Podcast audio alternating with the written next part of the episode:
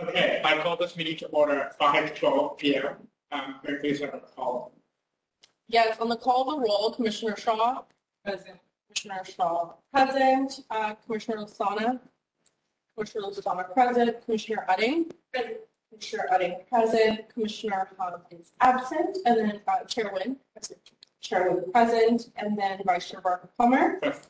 Vice Chair Barker Plummer, present with five present, one absent. Uh, You have four. Thank you, Madam Clerk. May I please call item two? Yes, item number two is communications. The minutes will reflect that the Youth Commission's Executive Committee participated in this meeting in person and have access remotely through video conference. The commission recognizes that public access to city services is essential and invites public participation in the following ways.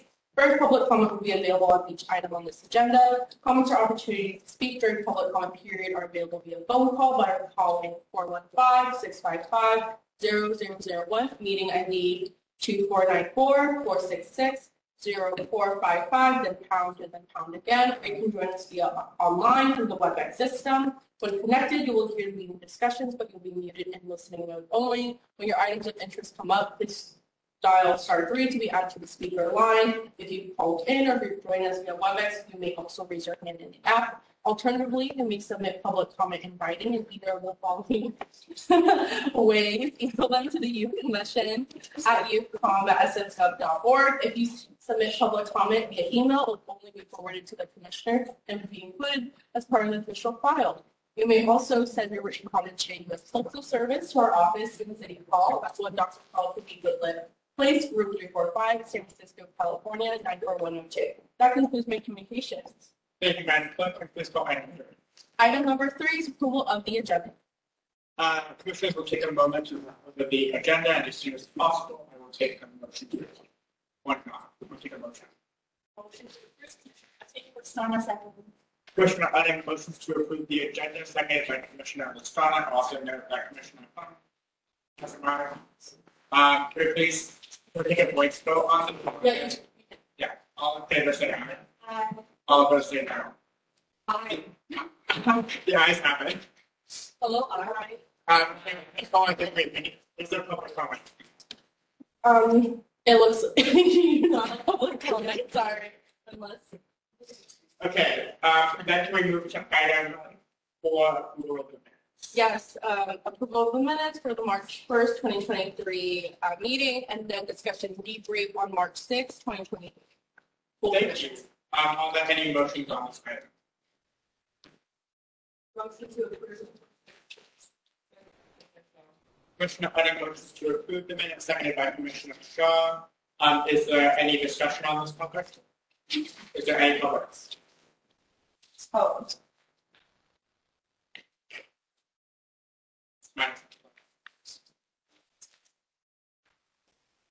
Is there oh, sorry, uh, there's a public comment. Seeing a public comment, um, we'll do it by voice vote. All in favor, say aye. All opposed, say no. The ayes have it. Um, motion was, second was Shaw, motion was. Um, B, discussion and debrief of March sixth, twenty twenty-three, for youth commission meeting. Um, okay, let me look at the agenda. Briefly debrief. Um, so in this meeting, we heard the four presentations, we heard from Wage, um, DCYF, CASA, and SF Rising. Um, these organizations or departments talked about their budget and also talked about like the mission of their work. Um, SF Rising also talked about their budget. And then we also heard from two resolutions, the youth liver mart resolution was passed. Um, and so was the concern resolution. Um, it was passed on its first reading. And then we, um, passed a motion to support the twenty-nine Sunset Improvement Project by Commissioner Miller. Um, and then we did our second and final reading of the budget across. Um, I think this meeting was pretty efficient for how much we had on the agenda. I remember we ended at around eight thirty, eight thirty P M, uh, which was really impressive given that we had like agenda items. Um, so I think it was good that we timed the presentations, um, and cut people off were necessary. Um, I also think it was smart that we passed the ADA budget resolution on its first reading, um, because we saw that no one would have any questions about it. Um, so I think that was also a smart decision. Um, also, yeah, I think we also went through the meeting really efficiently. So overall, I think this meeting went really well. But I'd like to open it up to any other members. Exactly. Yeah, the only thing I would say from that meeting was motioning, we did both, uh, my commissioner, was motion, as well as no, um, Hayden, uh, Commissioner Miller's presentation, uh, resolution. Uh, both on the first reading, which I think, I actually think it was fine for both of those things, because they weren't like or anything, but in terms of best practice, I sort of recommend having two readings for things that aren't urgent and don't need to have that superseded. Um, so I feel like that's kind of my else you would feel. There's a reason that we have two reading system. And I think that maybe 800 resolution is something that myself and Commissioner Stevens want to talk about when it's time to having feedback to have a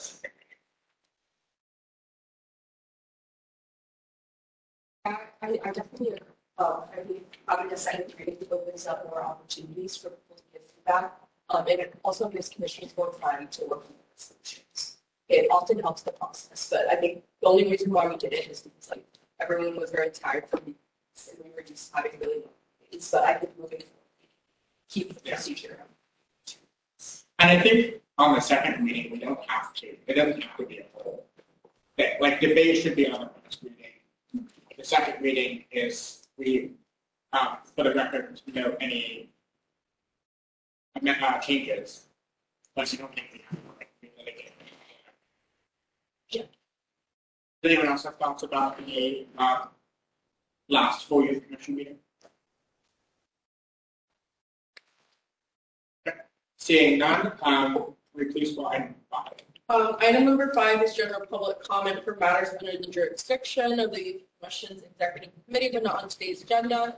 Members of the public wish to provide public comment on any matters, press star three now. Or if you're joining us via WebEx, you should raise your hand in the app. If you are here in person, you may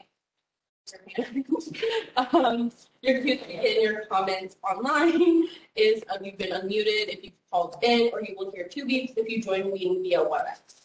And um, Vice Chair Barker Plummer, you have. Uh, in front, okay, please move to item six. Um, item number six is business. So all items to follow discussion with possible action. And first, we'll review commission attendance, so we can No, but you can go to the drive. So to leave. Yeah, it isn't, it isn't executive committee members, it's the emails. So um, this is the updated um, attendance for the whole year. Um, so right now, um, the uh, Commissioner in is fully at three excused absences for both full youth commission and civic engagement. So if they have three unexcused absences um, for the full youth commission, they will be asked to resign. Um, and then regarding civic engagement committee, if they get two more um, unexcused absences, they will be asked to join the group.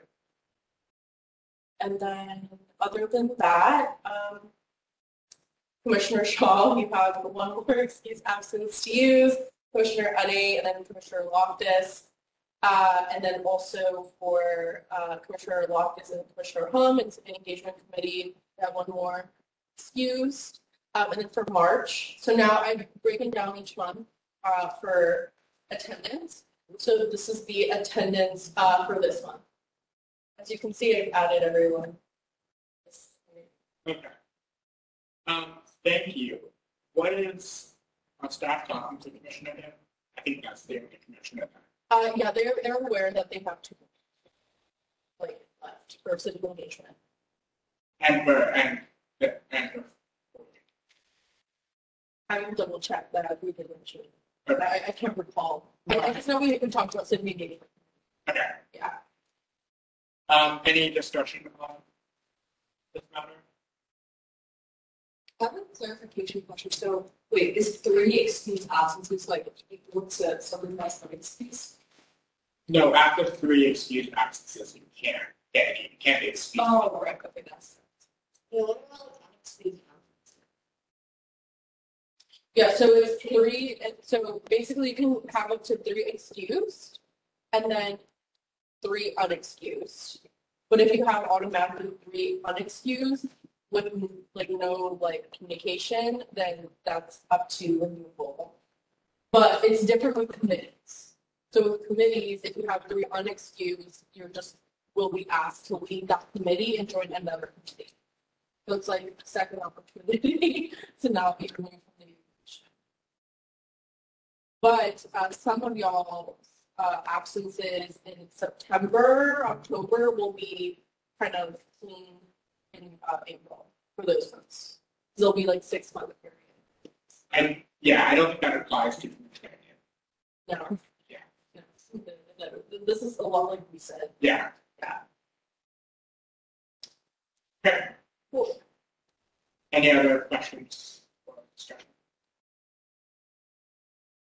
Hearing none, um, we'll move to updates on commission outreach and communications.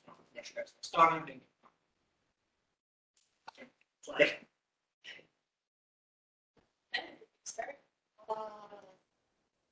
Start. So pretty much we just like, they work and and um, so just like making sure that like, the peers sign to sign up for two. Um, we're trying to do something. But, and we're also trying to make.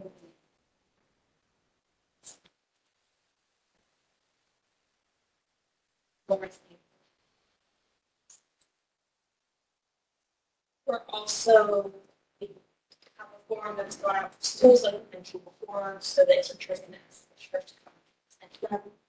So we already have responses on that form and are um, going to be reaching out to teachers to figure out schedules. Students.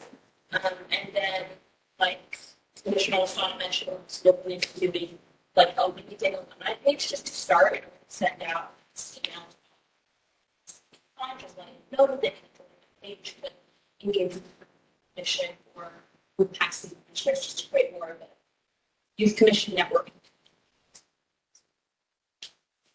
Question, could we possibly look at the flyer together, today? Yeah. Because we have to send it out like this. Yeah. Um, Is this shared? I can share it. Yeah, can you share Yeah. with the, second one? Yeah. Not this. Yeah. Yeah, yeah. Just share it. But I have to go to Gina on this.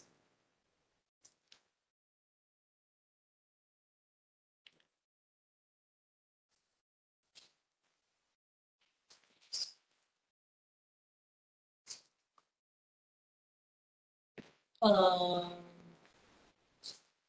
let's, did you just share? Yeah. I take. Yeah, I do.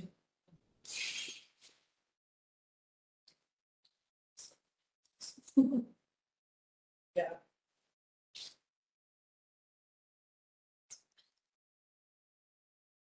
Two more the notes here.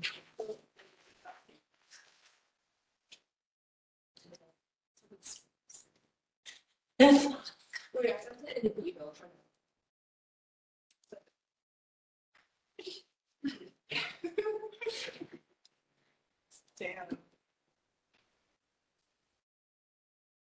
Did you type the email correct? We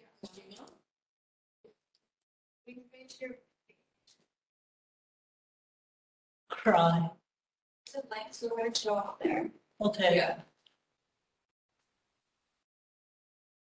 Gmail's not. That's weird. Oh, it just, it just happened, yeah. It does happen.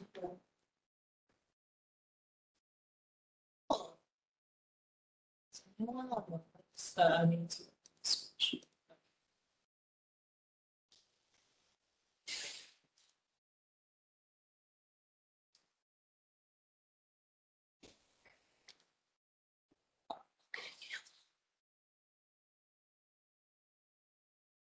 You can click on the, the drop arrow, so that this, it's gonna show that.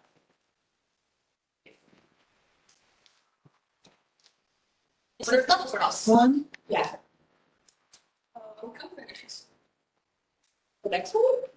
You want the next? It's not me. No, it's not done. But these are, we're yeah. approving our Thing or services. Oh, okay. No, we're at a time. Yes. How is it? Where, Okay, where, it's okay. Let's just keep up. Oh, I see. Oh, okay. I the first one first. I, I think I like the first one too. It looks more professional. Um, And it's just like simple. The only thing I like about the second one is that, like, it's, so there's one left. That's true.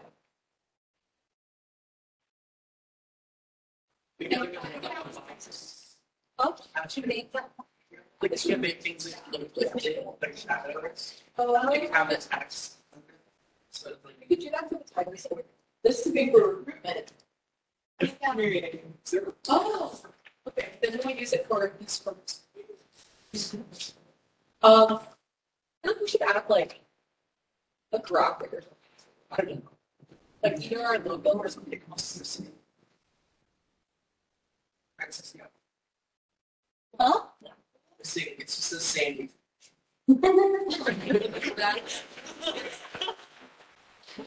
Oh, oh, I see. Yeah. That's city, no, it's just the city. I think it looks good. Do we? Okay, so like, only input is to make the text more dramatic, like the title. Can you add a graphic? Bold the. I would do that title and just. Yeah, maybe a different font. There's something like fancy. The model one. Okay. Does anyone else have any other feedback? Are we gonna print it in color, full color? That picture? Is that gonna be an issue or can we, can our presenters? No, no, no, we, we have paper now and. Okay. Boxes come in. Yeah. Yeah, that's, that's fine. Okay. Okay, Any other comments about this item of the agenda? The flyer. False updates.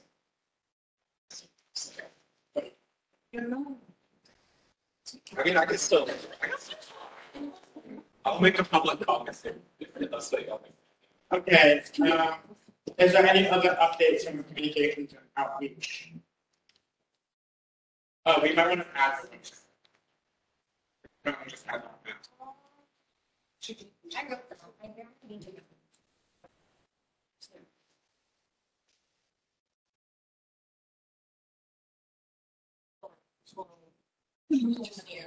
Okay, There's so many arrows.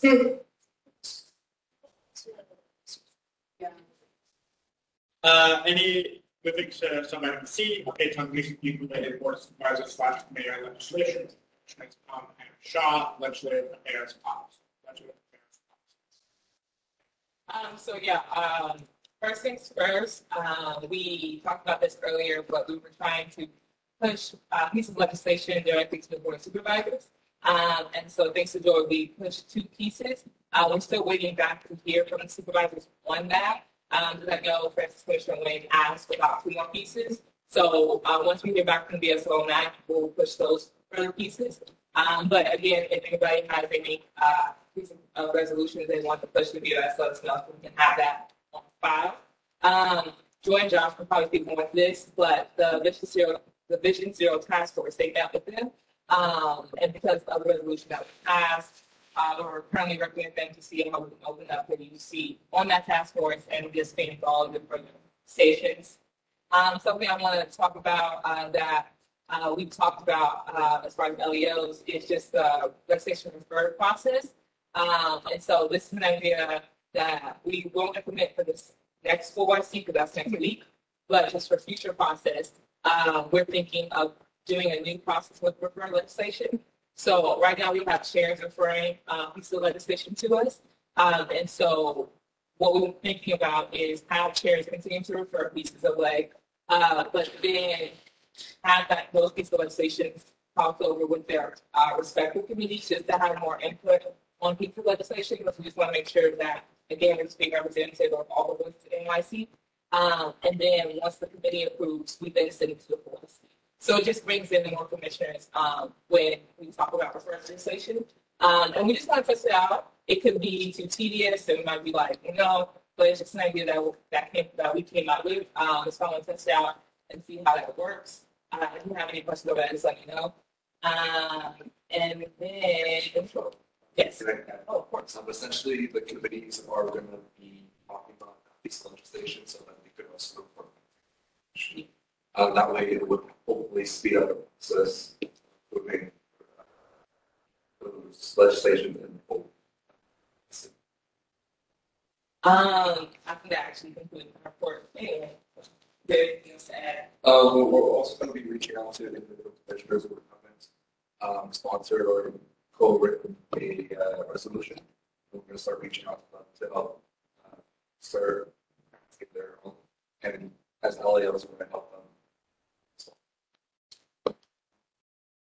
That concludes our report. Thank you. I have one question. I guess I'm a little bit concerned about the timeline for referral legislation because we have, what, 12 days officially, so practically two weeks. And then like, I think it's less of an issue for the committees because they meet like the week.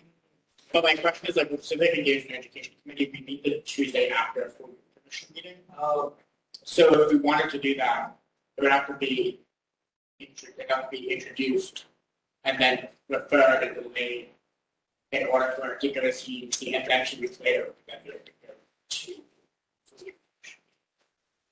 I could add to that, so because legislation has to follow the thirty day rule, um, that hopefully will give us time. Um, and then at the end of the day, they can also just not do the thirty day rule, Yeah. it's expedited. Um.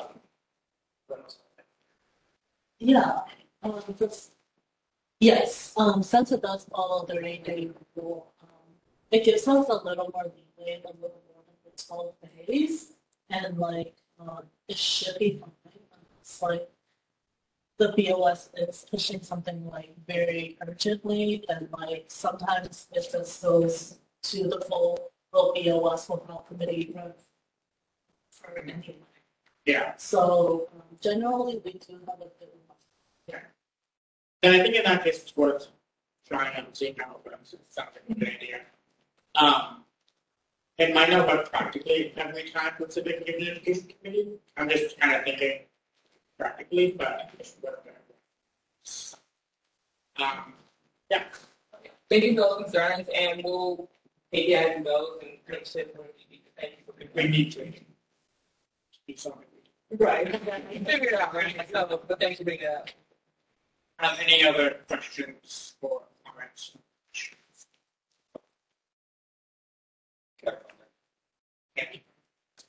I think so. You're gonna, Okay. Um, I would just say that I think it's like a good idea to like do things like through committee, so like the committee could kind of like, um, maybe even like, yeah, like take lead and already like have like thoughts and like background information, like organize for the full youth commission. Um, but yeah, just in general, there needs to be a shorter like timeline because a lot of things that like I'll request to be referred or I know other people have, it just, it just takes like too long to the point that um, like BOS has already like voted on it, even when like like, I don't know, like, we don't, I don't even get into specifics, but it just takes too long in general. So it's, it would be good, like, if whenever like piece of legislation is requested and like, I mean, like, it's impossible, like, for the legislation from this week to like be on the next, like Monday's agenda, but it needs to at least be on, you know, the next week. Otherwise it won't be in time. So I don't, I don't really know what the like issue is, but it just seems like it takes forever. Um, Another comment, that's something. Well, I want to give a, Oh, do you want to, yeah, yeah. yeah, yeah. I guess I just want to make sure I understand what you're saying. Like, maybe I'm just not understanding. You're saying like the process from the moment you're like, say for instance, like, hey, I want to report such and such. Yeah, so like, Yeah, I guess I'm just a little confused. yeah, sorry. Okay, so like, you know, like if I get the email on like Thursday or Friday, or I I go and look and I see, okay, like, and, you know, I want something referred, I, I'm trying to remember what the, I think it was shared spaces where I requested it, and then there was, so it was like the week before exec met. It wasn't on, so it was like Thursday, and then exec was meeting the following Wednesday. It, it didn't get put on the agenda for that full youth commission because I, I don't know why it didn't happen. Um, so then it wasn't on that full youth commission. So essentially it ended up taking over three weeks before it was on the full youth commission's agenda. Okay. So I don't know. It just, it, I don't know. That feels like a long time to me. I got you. I hear that. Well, the hope is moving forward that because now we're including committees in it, we wouldn't have to worry about the land of OIC. So hopefully that will help keep the legislation moving within OIC. Thank you. Yeah. I think it's just, sorry. It's just like important that it gets on the exec agenda so that it can be. What would you, Oh, yeah, I was gonna say, um, I know you guys were talking about how you're gonna reach out to new commissioners who haven't sponsored any legislation. Um, but I was recently talking to Joy about how like, I want to bring up my resolutions to the district offices again, um, because it totally slipped my I did. that was like something that I could do.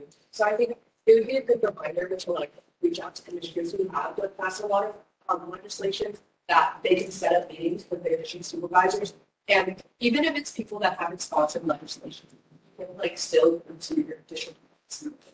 Hey, this is something that the really, and it's really important. So, yeah, I think that's something that um, LAOs and Joy would consider. It's just like reaching out to commissioners and reminding them that they can schedule meetings, and talk about something she is doing. Um, you know, like I, I know that the like all you commissioners are supposed to meet with their like appointed officials, but like scheduling meetings like about specific topics, I think would be a good idea.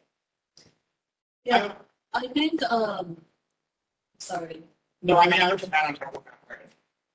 It also doesn't have to do with the supervisor specifically or the mayor specifically, like, they have staffs that we should be to not constant contact with, but be, it's good for every commissioner to personally have something that they can get connect to and talk about issues that they. and at this point, I believe, um, almost every commissioner have met with their, at least the legislative aide, um, minus chairman. Um, but chairman has, um, connections to the office already. Um, but yes, the legislative aides are all, can always be your go-to, and they are one explicitly said to everyone before that, like, you're more than welcome to reach out to them. And I also want to be mindful that, um, I also checked in with the BOS offices every two weeks, um, just to like give, uh, like Alondra and I have already like walked to the legislation to them. We're giving them two weeks. Check, we're gonna check in with them, be like, hey, have you talked to the supervisor, blah, blah, blah, and like, what do you think about it? And then like, um, we bring new legislation because um, I want to be mindful that the BOS offices are working on a lot of legislation and like, um, I want to see their timeline on this before I bring another one to them. Um, so that is just something that, um, I'm doing so that they're not bombarded by us because they already get a lot of emails from.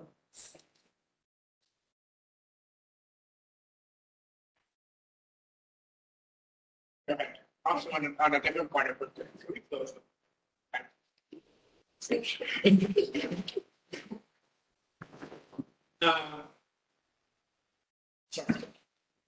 I'm. Uh, Okay, any other comments, questions regarding, uh, legislation?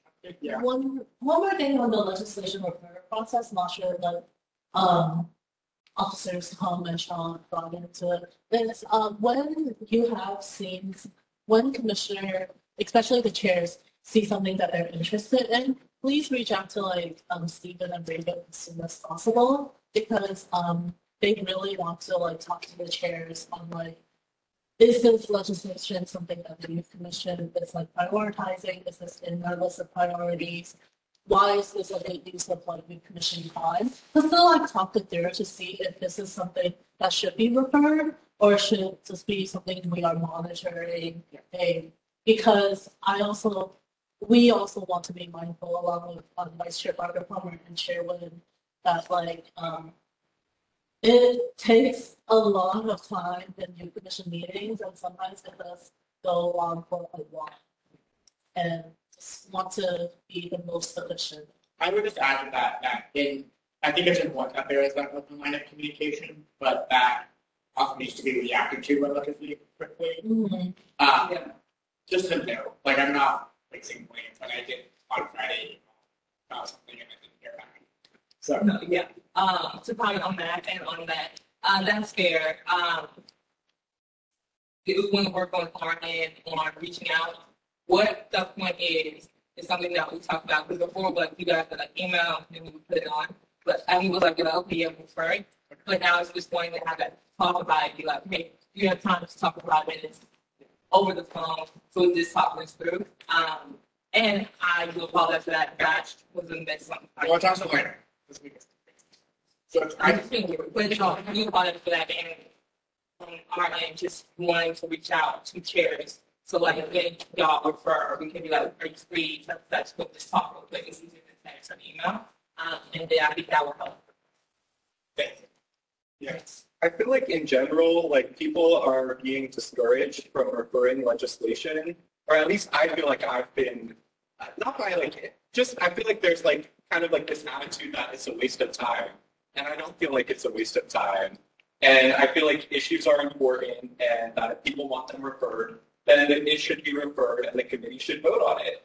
And like, that, then people can have their say there. But I feel like a lot of times, like, you know, with shared spaces, everybody acted like it was the worst thing in the world that I wanted that referred.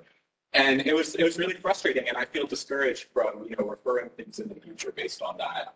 Um, so I just wanted to to point that out, and I'd also say that I I feel like I'll talk to people who are like you know not not necessarily LAOs, but about like referring stuff, and they don't want it referred because you know they feel like it'll get referred, and then the youth commission will go against their own you know belief or whatever on it. And, you know, that's, they should have their say, like when you write the memo and whatever, but it shouldn't be that like people are saying, oh, we're not going to put this on the agenda because, you know, it's going to go against, you know, my belief or I don't want to talk about this topic, whatever. I don't know. I just feel like we should, it shouldn't be discouraged. And I feel like I've been discouraged from the legislation. Sorry, I was talking so much, but I don't know.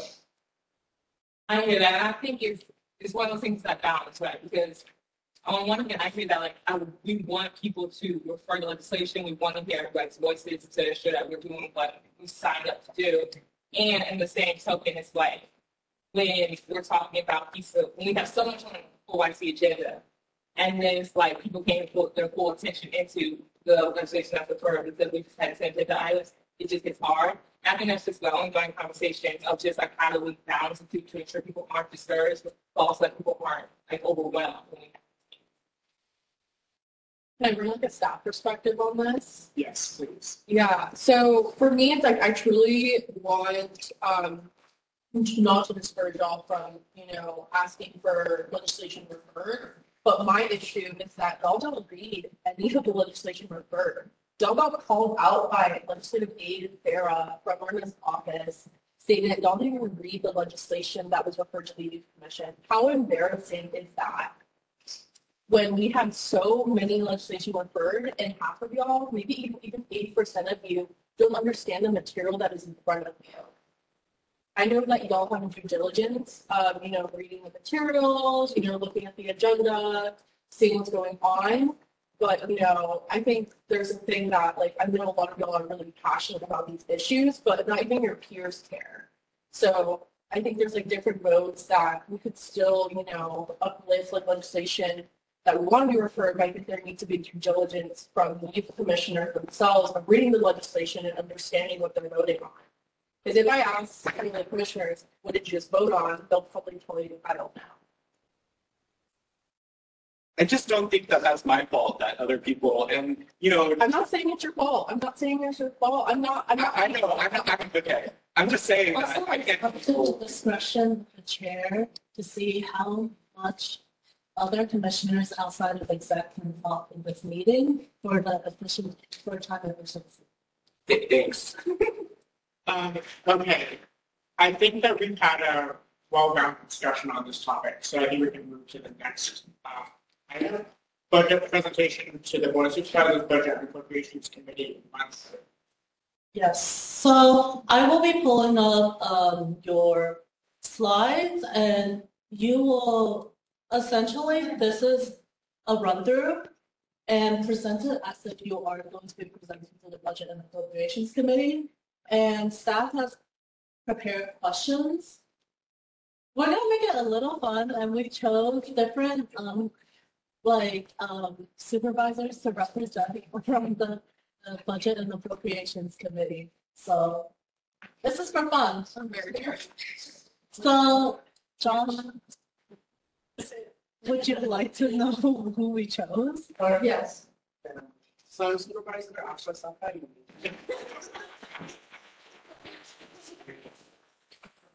Alondra is Supervisor Hillary Groven, and I chose um, Supervisor Connie Chan. And we also based some of our questions off of the two other members that we cannot represent. So. that would be wrong. Wait, wait, wait, Mandelman and uh, Walton. okay. None of us are bald, so.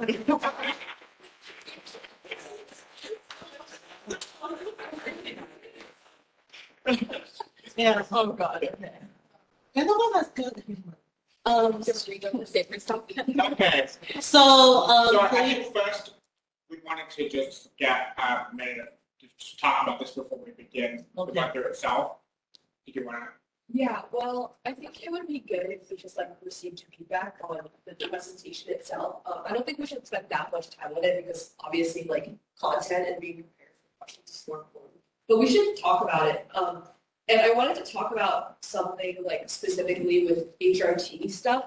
Um, I talked to Commissioner Miller about this, but like, and Joy actually, but for the BPPs, like from HRT and also like the school safety, um, we had like multiple Oh. topics within one week.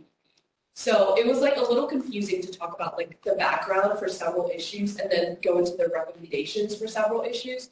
So what we did is we separated them by its topics. Um, like if you could go to the next slide, like we have slow streets, we have uh, like car-free spaces, and then we have public parks and stuff. So I just think that makes more sense, and I think we should implement the same thing for the school safety. Yeah, CEC. Yeah, Yeah, because I think right now, like, we, yeah, we should just separate it by topics. Like, they can go under like the same recommendation, the same branch, but like, we should separate them so that like, This one, what is this? Is this, uh, oh, this is that safety? Physical safety? yeah, Yes. yeah, and then have the recommendation. Um, yeah, I was wondering, to get a recommendation to after, because all the recommendations just put together. Is that here you have this, and you have another one down here. well, I think it's like, it makes more sense if we do like the background for one issue and the recommendation for that issue, because if we go from like sexual assault to like physical safety infrastructure, or, or like, yeah, the, the, the gun stuff. Is this, the safety like under, is the safety or that's safe? right Yeah, now? because the, the recommendations for this are like two slides away from the. So yeah, I don't. What, what are people's thoughts on this? I, I like that. I also think it might be worth doing them, but I'll, like, there's, I think it's beneficial to have whatever recommendation. I think it's beneficial to have on the same slide the recommendation that's coming from that recommendation. Yes. I'll also say, so I feel like we might want to do that of them, and that will cut down on the slides as well, and hopefully. Also, I know it's hard, but like, cut down on the number of words we have on each slide, because two things, Plus, plus two, plus three, yeah, plus three. there are two, these slides are wordy, and these are really difficult um, issues, but I'll just remind people of two things. One is that we are going to be there to talk about it, so whatever is not on the slide, we can say. And then second of all, supervisors' offices have the BPPs themselves. We're not going to be able to put the BPPs on slides and be like, here's all the information that's in it, because these are like pages long documents.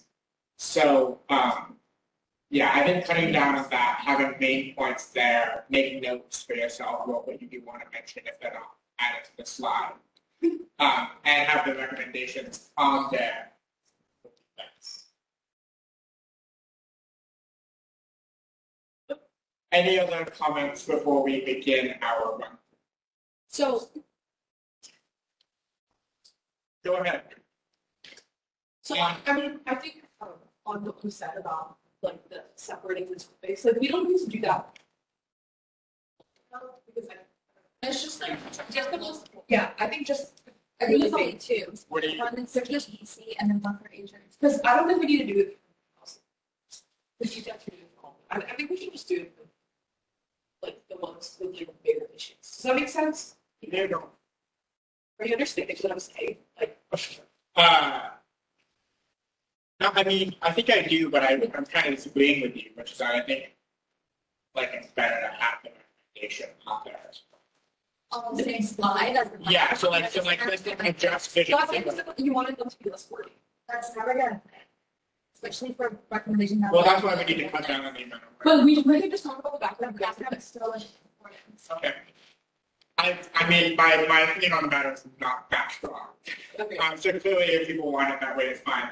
But my point about the wordiness still stands, like this Yeah. address vision zero is, is, is too much. Well, I agree with that. I'd also know, I think when, during our last meeting, we agreed with recommendations, we don't the part. And I'm noticing that a lot of people's recommendations have like this settings too. I think those can be deleted. Um, and then you can elaborate, that just makes sense, that's an easy way to make this fun. That's, So I just think it's. I agree with, sorry, I'm gonna interrupt you. I want to say, I agree with you, uh, about the sub, I think the basic take up space text I just say that. isn't necessary. Um, yeah, and obviously these kind of edits, we don't have to right this second. Go to slide. It's just very- that's what it means. These? Everybody. The second one, I feel like it's. I don't think it'd be right. I think that I think you mean thirty. Okay. What, what, what slides are you? I don't, I don't, I don't. Yeah, I think we should. Oh, I was talking about recommendations. I also think that those. Yeah, I think B is like A, B, A, A, the three up to me. I don't think I that's see. like, That's that's, that's too much. Well, No, that's- I know, like, that's not it.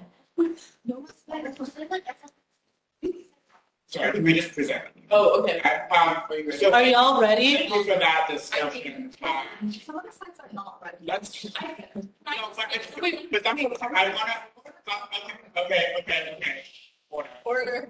Uh, To, uh, I just want to say, I think it is important that even if slides are not done right now, that we go over what we're going to be saying at this meeting, and then we'll also have another opportunity to do more today. Um, yes, They want the presentation by tomorrow, five P M. okay, great, Right. They- For supporting documents. okay. Yes, Commissioner Harding. I'm noticing all, there's a lot of differences in each slide, just things like formatting, that type of thing, like some recommendations are numbers, bulleted, the way that things are distributed. Um, and so I think there needs to be, I think it all needs to be more cohesive. And I'm wondering how, like, do we want to all agree on the format of this or like can we take on the task of like making it all the same? I just want to know how we want to move forward, making these look more in line with each other. I agree. I mean, yeah, I think that's something we, that's definitely something we can talk about like really quickly right now. Um, I, I know you mentioned like down the subtitles at the top to make it less wordy. Um, I, I definitely. I think that's the first thing we do. And then my other thing was the subtitles and the recommendations. So recommendations. I mentioned in the slide, these slides, slide presentations are meant to help spur your presentation along. They're not the main thing. Yes. People, someone shouldn't have to be like reading a slide. They should be listening to you and that should help you present. Uh, yeah, we can take it out of the. Do other stuff. Yeah, I'm happy. Subtitles and spirit, that's whatever. Yeah. Yeah, or if you want to make yourself. You know, you'll be, just, just to set the stage, you'll be at a podium, so if you want to have like paper in front of you with notes and stuff, you can ask. I will be doing that. It's like, not- You could only have one set of. It's like, hey, but I'll take that. Awesome, that's great. I, I've used props before, it's fine. I'm gonna remove my whole feed. But also don't, I mean, but also don't be like, Yeah. Looking. and then. Make eye contact with Mandelman and Walton and Chan. And they're like, So we're gonna be evaluating y'all on eye contact. so- No. With, with, with that, can we move forward to run through the presentation Yes. itself, because it itself is lengthy. Did you wait to? Hey, what's our next step? Are we Yeah, well, I was gonna. Oh, you're taking out the subtitles? like how. Okay. Why don't you pick up all of the? Scenes and then like doing this stuff. yeah, Pick up all of them. Yeah, I think we can. And then everyone tonight go through and check your slides to make sure that they like. uh, Obviously, want, uh, Taylor, Now- now, let, now, let's begin. Is there something you want? No, I'm Oh, sorry, I, I, sorry, I was thinking, I was nothing. I was. Okay. uh, um, and then Sherwin, I think. you're begin. So, Oh, I'm gonna go. Do y'all want to stand up or? Yes, We don't stand up for that. You're Yeah, at the right, right, podium. Yeah, You're at the podium. I can, I know how to stand up, so I'll say this. I'm glad. Um, Ready? Yes. Okay. Hello supervisors, um, my name is Emily Wynn. I am the District 11 appointee on the San Francisco Youth Commission, and I also serve as their chair. Um, today we'll be presenting to you our budget and policy priorities. Next slide, please. Um, so a little bit about the Youth Commission. The Youth Commission is basically the youth voice in City Hall. Um, we got our power and our authority through the city charter in 1995, um, and we're made up of 17 young people ages 12 to 23, and our basic role is to advise the mayor and you guys, the board of supervisors, on youth issues. Next slide, please. Um, we have four committees. We have exec, um, which basically ensures that the youth commission is functioning. Um, HRT focusing on issues such as weaning and youth homelessness, and CEC, which focus on, focuses on issues such as youth engagement um, in local government and in their schools. Um, we also have TJ, which covers issues such as juvenile criminal justice, um, environmental justice, and prison reform. Next slide, please. Um, our budget and policy priorities um, are basically a roadmap for how um, the city should provide services to youth residents. Um, we want to ensure that youth's needs are met through the budget, and um, therefore we create a report every year to the board of supervisors um, containing all of our priorities and um, that we created. That's, that's so that you know if there's anything that goes wrong, you have to keep going. Also, do you want me to present this? Yeah. Okay, so I'm going to need to bring it. I mean, you, you know, I mean, it's up to you. No, no, no, I was just asking. Um, and then HRT, next slide, please. So this is, yeah. Okay. Great, so um, I'm Aiden Miller, I'm the District 5 appointee and the Chair of the House Housing, Recreation, and Transportation Committee. Um, We've assembled six BPPs um, for you today. Um, or we, are we going with the, so. Okay, This is the Google Slides. oh, really? Yeah. Yes. Yes. So our first BPP is um, expanding access to youth recreational spaces. Um, we've identified multiple issue areas that we wanted to talk about today. First being slow streets. Um, the Youth Commission has supported slow streets since 2021. Um, and as you all know, in December of 2022, the SFMTA approved its permanent slow streets program. Um, our recommendation for this is to maintain and expand the slow streets program, um, given that we know that slow streets provide many opportunities for youth to access recreational spaces safely. Um, and we want to ensure that um, the SFMTA continues their maintenance of these streets and that they're fully. Next slide, please. Um, the next thing that we wanted to talk about was access to car-free spaces. Um, as you all know, car-free JFK became permanent after November 2022. Um, and since then, we've seen 36% more trips of, you know, walking, biking, rolling, and strolling on JFK. However, we continue, we need to continue ensuring that everyone has access to JFK, especially by transit. Um, our recommendations are to assist transit delay in the inner sunset and in Golden Gate Park by um, creating a plan to re- reduce public transit delays, especially on Ninth Avenue. Um, we want to ensure that we are restricting parking and loading changes and also increasing parking enforcement. Oh, did it move? Yes. Our second recommendation is to maintain and expand car-free spaces. Um, seeing the success of car-free JFK and that there's 36% more daily trips um, of activity, we want to ensure that the, the city is doing its due diligence to study how we could expand car-free spaces throughout the city by completing a study um, on other streets and potentially making those car-free. Next slide, please. Um, the next thing we wanted to talk about was public parks. So, Can um, I also, right here, why is Emily presenting so much of picture sheet when we didn't see her? so it's imposter. I was only, I, the ones I'm presenting, I'm presenting part of, this is all one BPP so far. We're only on, Because I wrote this. piece. there's just many ones. Oh, this is on.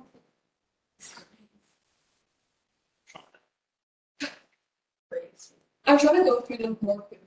Um, I mean, Hayden can take them go quickly. No, well, let's, let's keep going. Yeah, Everybody Keep going, but we're taking, I think it's fine. Yeah, Like, we're doing an even, um, it just, it just seems like I'm doing a lot because I did the insurance. so maybe we might end up moving that around, just to like break it up. Um, or maybe, Yeah. like maybe something else can take that. we're hearing a lot of Emily. Yeah.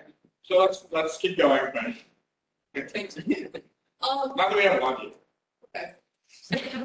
So, uh, regarding public parks, um, obviously we all know that Golden Gate Park is one of the biggest park, or it is the biggest park in the city. And it receives more investment and overall like visitors to the park because of attractions such as, um, the many museums in the park and also the Ferris wheel. But as a result, we know that other city parks, uh, for example, John McLaren, um, which is near District eleven, tend to underperform, um, as an asset of the city. And we want to ensure that all parks all throughout the city get equal investment.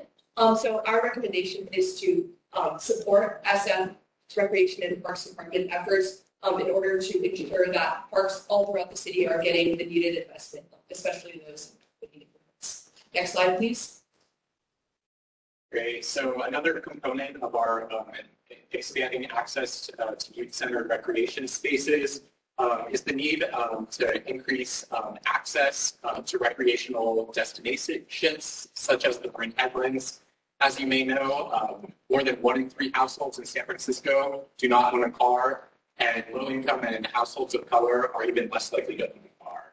This is also a really important issue for youth, as many youth are not able to legally or choose not to drive a car.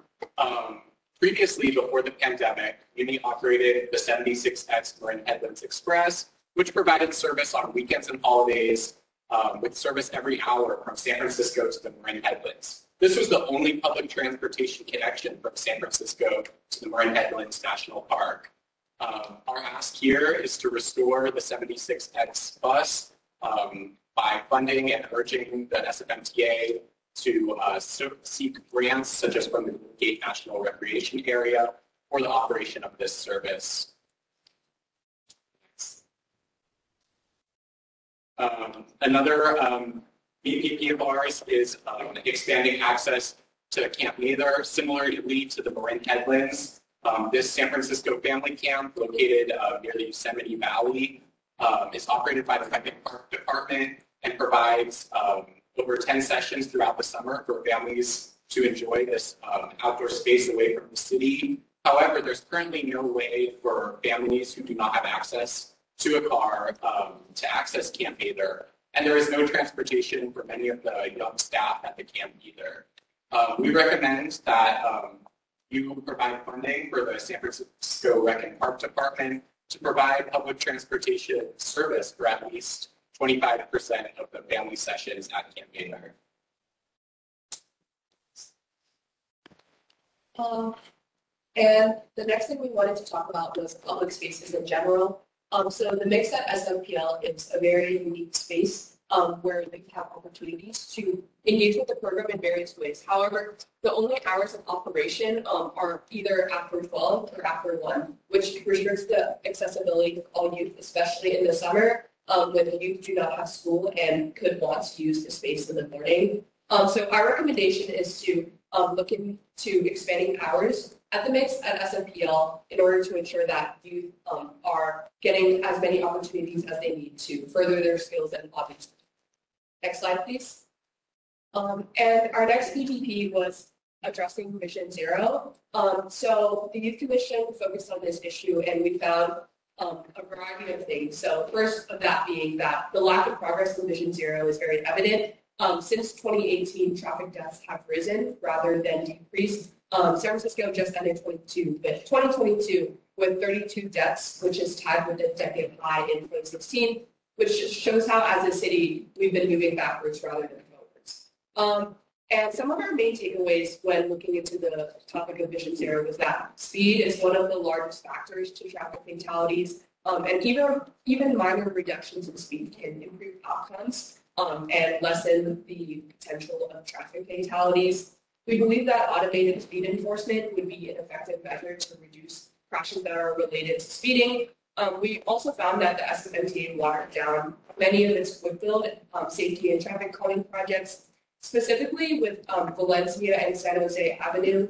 Um, these are two heavily utilized and dangerous corridors, and um, communities have called for more initiative on these on these streets and for more traffic calming and safety projects. However, we've seen little to no progress. Um, our last and final takeaway is that SFPD does not focus on the five, does not focus on focus on the five um, in certain districts, and that enforcement is very inconsistent all throughout San Francisco, um, especially on the high injury network. And um, moving to our recommendations, next slide, please. Um, so first, we want to restart the Vision Zero Task Force, uh, specifically including a youth seat. Um, second, as we mentioned earlier, we've seen that automated, or we found that automated speed enforcement is a very effective solution um, to reduce crashes related to speeding, and we believe that um, it would be effective to reintroduce the pilot program to allow for speed cameras in San Francisco. Um, our next recommendation is to um, speed up street safety projects um, and ensure that we are pushing the SFMTA as much as possible to ensure that these projects are completed and fully implemented all throughout the city. We also want to see that SFMTA prioritize Vision Zero projects, especially near schools. Um, projects near schools tend to get more approval, like all tend to get more consistent approval um, from the community and we believe that it, it is important as there's more um, street activity near schools. We also want to see more funding for Vision Zero initiatives and more follow through. And lastly, we want to ensure that the SFPD is focusing on the five, um, especially on the high injury. Next slide, please. So our next BPP is uh, making transportation services accessible and reliable for youth. Um, some important things we found researching this is that many of the Muni lines that the SFMTA has committed to restoring um, or still has no plan to restore um, overwhelmingly serve youth riders. For example, the 28R 19th Avenue um, serves 40% um, of youth riders compared to a system-wide 20% youth. Um, as mentioned previously, many youth can or choose not to drive So they rely on public transportation services such as Muni to get to school and other um, destinations and uh, programs throughout the city. Um, buses are also very overcrowded, especially around schools, which leads to pass-ups of students. Um, surveys have found that more than 80% of students who ride the 29 bus have experienced a pass-up at least once. The SFMTA does have a program to address these pass-ups called the School Tripper Program, which starts empty buses outside of select schools after school. However, the current program is limited and does not serve all San Francisco middle and high schools. The program also doesn't have clear metrics that determine where school trippers are allocated, leading to smaller schools receiving multiple school trippers, while the largest public high school in the district, Lowell, receives nine. In addition to Muni, we've looked into issues of BART and other transportation agencies that, due to the fact that Muni is free for all youth, um, there are higher barriers for accessing these systems, as many no longer carry a youth clipper card, which provides them access to discounted fares on these systems. Our recommendations to address this are providing funding for Muni um, to reach 100% service restoration. To do this, we'll definitely need more operating funding for Muni service, and this could come from local sources, uh, including supporting uh, future revenue measures for Muni, general fund dollars, and supporting other revenue generation measures such as expanding parking meter hours. We'd also love for you to participate in advocacy around state and federal transportation uh, dollars. Uh, additionally, we want to um, urge the SFMTA to expand their school tripper program and ensure that with this expansion, there are clear metrics for how the school tripper resources are distributed to ensure they're equitably and fairly distributed amongst all SFUSD schools.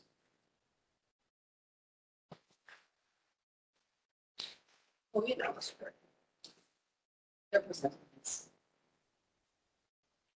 I guess if they weren't here, I might have to present this. So. okay. Um, so we found that um, in our research of the, uh, the topic of youth and transitional age youth homelessness, that federal and local inaction has contributed to a steadily worsening crisis in San Francisco. Um, recently, the point or the 2022 point in time report found that there was more than 1,000 youth and transitional age youth experiencing homelessness in San Francisco.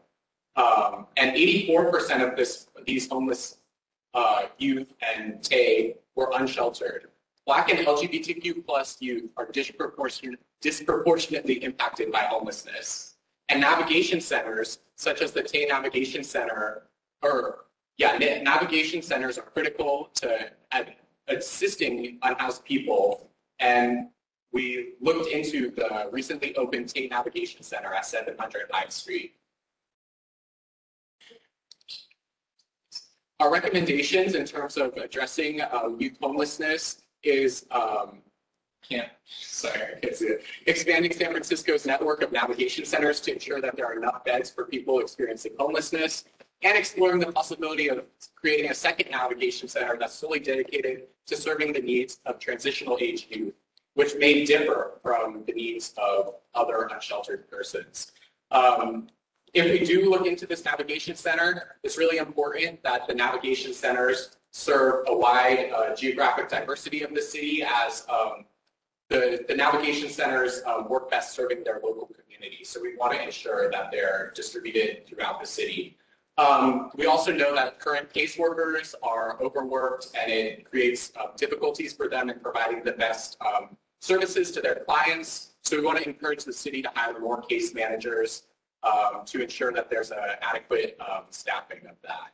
Um, lastly, we want to increase funding for development of on-site services. It's really important to meet people where they are. So we want to be able to provide um, uh, services at these navigation centers that can transition these people um, into uh, more permanent um, support.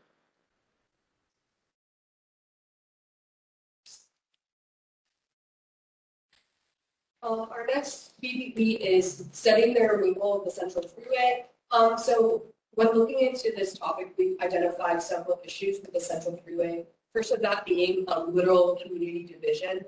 So um, back when the Federal Interstate Highway Act was passed, um, many planners routed highways directly and intentionally through black and brown communities. And recently, in historical um, analysis of census data revealed that um, the Central Freeway and freeways in San Francisco in general were a color um, with notably very different racial compositions on each side. Um, another issue we found with the Central is air pollution. Um, we all know that freeways are generally very bad for the economy, so I won't go into the exact statistics, but um, you know, residents who live near freeways experience traffic pollution um, on the daily basis and in their everyday life. Um, the next issue we found was pedestrian safety. So um, in an investigation by the San Francisco Standard about which streets were most likely to get hit on, four out of the 10 intersections that they identified were right by the central freeway. So we have Fifth and Market, Market and Octavia, Sixth and Market. Um, and we, we know that um, for the Soma, which is um, becoming an increasingly residential neighborhood, um, the people there, especially the youth, are endangered every day because of the freeway. Next slide, please. Um, and within Embarcadero and Octavia Boulevard, when looking into this topic, the Youth Commission found that both freeway removals were, although not perfect, they were pretty successful. Um, so in the 1989 earthquake, um, uh, the earthquake damaged the freeways, and um, as a result, both boulevards had to be investigated um, because they were both broken. And so when um, the freeways were taken down, the, both of these boulevards turned into beautiful community spaces. Um, there was more overall foot traffic in both places. There were increases in jobs, retail sales, affordable housing, and also um, public transit was just more encouraged overall, um, especially for the Embarcadero. Um, the Embarcadero became much more friendly to transit and bicyclists, um, and we want to ensure that as a city we're meeting our goals, um, especially with our transit first policy, and also for concerns for traffic. Um, many people had concerns that removing these freeways would increase traffic, but um, according to a Caltrans study, uh, traffic failed to materialize for both freeways. So um, yeah, these are just examples of a few successful freeway removals in San Francisco, and we believe that we should study how we can look into removing the central freeway safely um, and thoughtfully. Next slide, please. So our recommendations are first to study the freeway. Um, we actually have a clause in the San Francisco general plan that says that the freeway should be studied. So um, we're just urging the board of supervisors to work with Caltrans in order to identify which documents we need in order to complete the study, which has already been called for. Um, the next thing is finding the money to do the study. Um, so with the recent federal um, Reconnecting Communities pilot program, we want to look into how we can use that kind of funding to study the Central Freeway. Um, and the last thing is to just listen to the community. Um, we know that recently more than 100 organizations um, and nonprofits sent a letter to the planning department asking to be a part of this conversation. Um, and we want to ensure as we're following through with the study and as we're finding money for the study and as we're moving forward in general, we're centering the voices of communities that have traditionally been left out of conversations, especially especially within urban planning. Next slide, please. Um, our next BPP is uh, making or continuing the Free Muni for All Youth uh, program. Um, Free Muni for Youth has long been championed by the Commission, with advocacy initially starting in the early 2000s. It was launched as a means tested program, but recently it was shifted, um, thanks to the support of the mayor and the board, to being free for all youth 18 and under. Um, a study conducted by the MTA found that 61% of current free muni for all um, youth users did not use the uh, previous means tested program, as there were many barriers to participation in the program, such as requiring documentation, uh, forms that were only available at specific locations and in limited languages. The Free Muni for All Youth program also reduces youth contact with uh, fair enforcement and other uh, police-like personnel. Obviously, this is a great program, but we need your support to keep it going.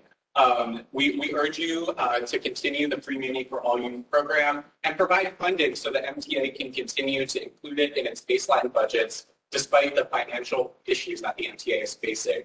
We encourage you uh, and the MTA to apply for grants to support the funding of the program and continue to promote the program, especially at the beginning of school years, So all students are, uh, are aware of the program and can take advantage of it.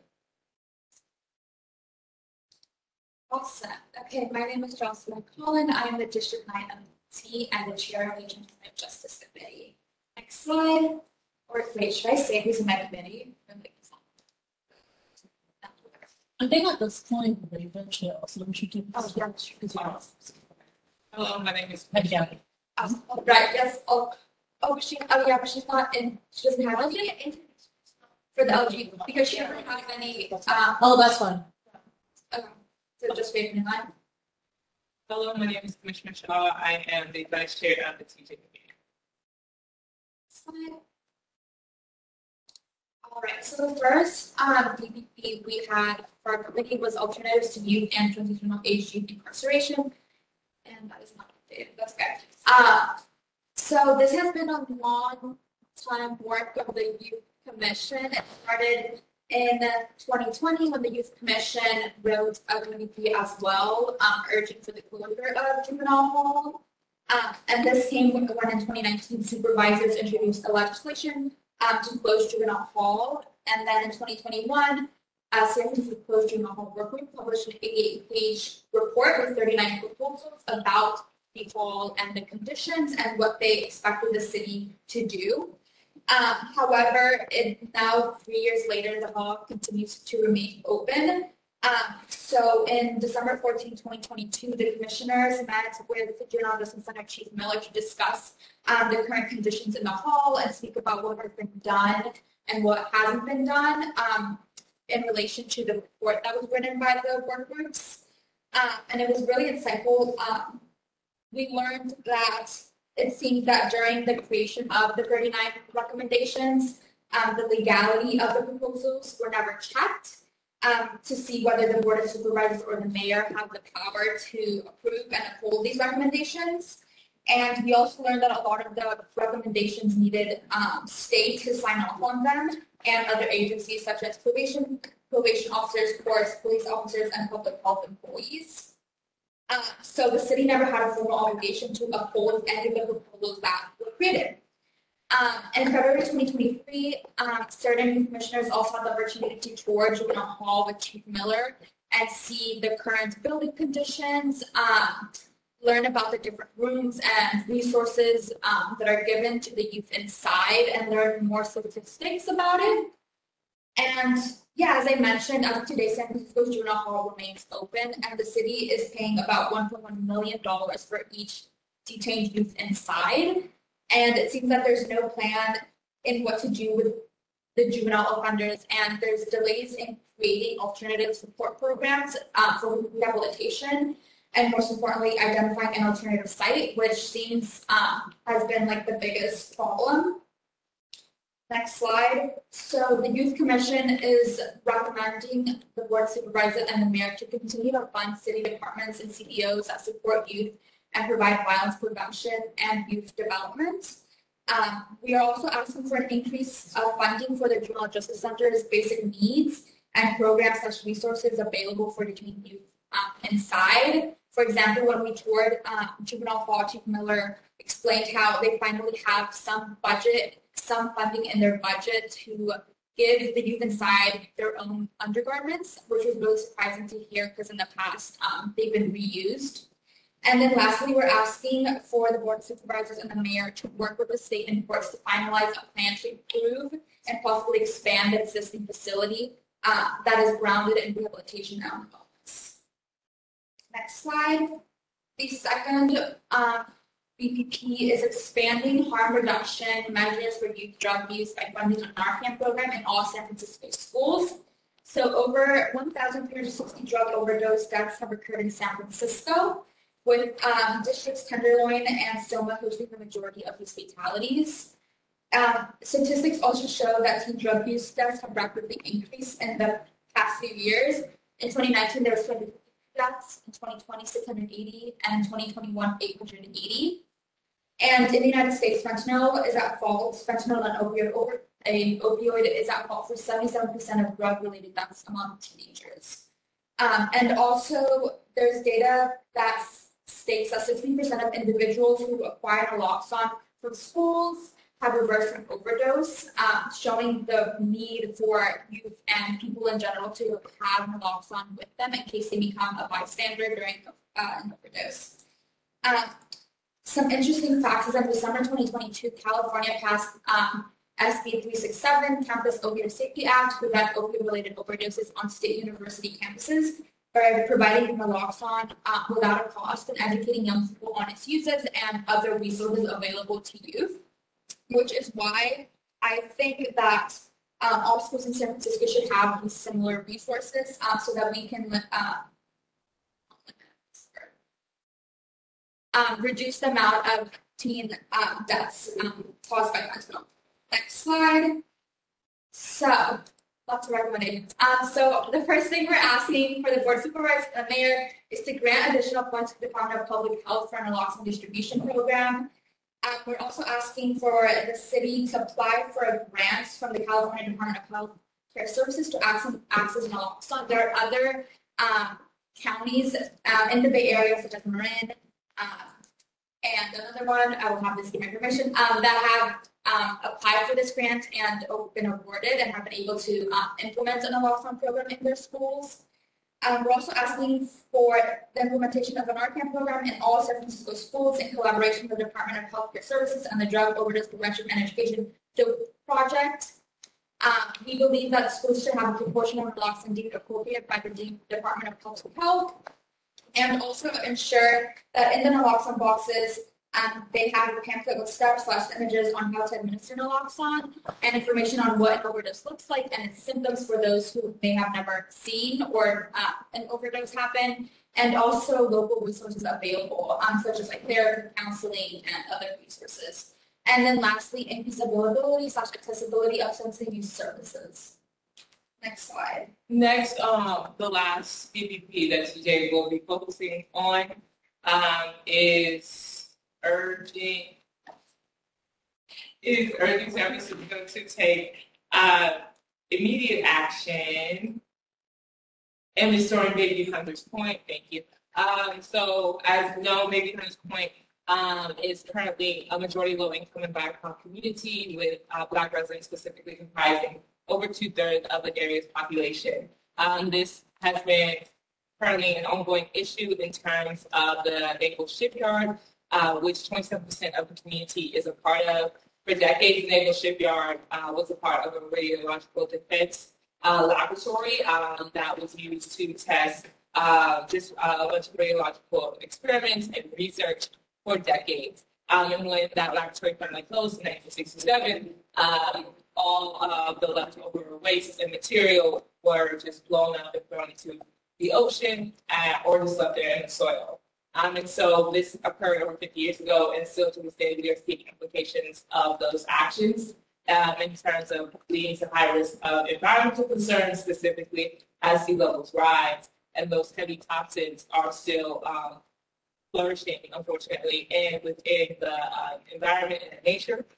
And also this uh, this leads to um, high risk of health concerns for the residents of Bayview Hunters Point. Um, again, because the water would then seep into the land, and this can be very harmful for specifically youth um, as young as children who are just living in the neighborhood and yet are at prone risk to uh, being exposed to these toxins. Um, recently, there has been a lot of talk within these past few decades over the responsibility of uh, cleaning up the naval shipyard. Uh, the Navy has was commissioned to clean up the naval shipyard um, but there hasn't been much action taking place only a few parcels, which were the different parts that uh, the naval shipyard was split up into, being cleaned, but not the majority. And San Francisco has taken over some of those sections of the naval shipyard, um, but there's still a bunch of questions over who will finish and take responsibility for the entire cleaning of the shipyard. Uh, recently, there was a 2021-2022 civil grand jury um, who created a report over the issues occurring within Bayview. Uh, and in spite of this, there's still concerns of future unsafe infrastructure development if the environmental concerns are not taken on hand. So with this being said, some of our recommendations um, for this BPP, next slide please, uh, is the implementation of the entirety of the 2021-2022 Civil Jury Report We are thankful that the BOS did initially implement a resolution over the Venture report. How do we recognize that there were sections that weren't included. And so we believe adequate environmental changes must be needed um, to really benefit um, the entire community of Bayview.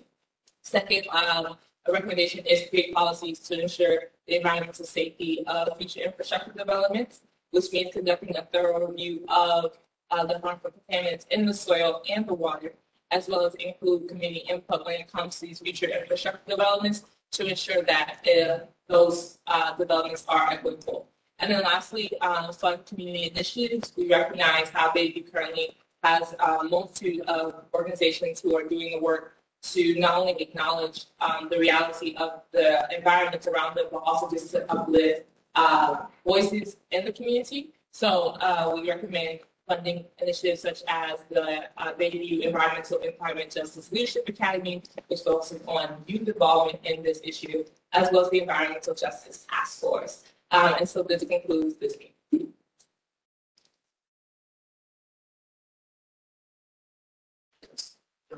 Sure. Okay. Hi, my name is um, Astrid Utting, and I'm the District 8 Commissioner. We're going to be presenting our Civic Engagement Education Committee.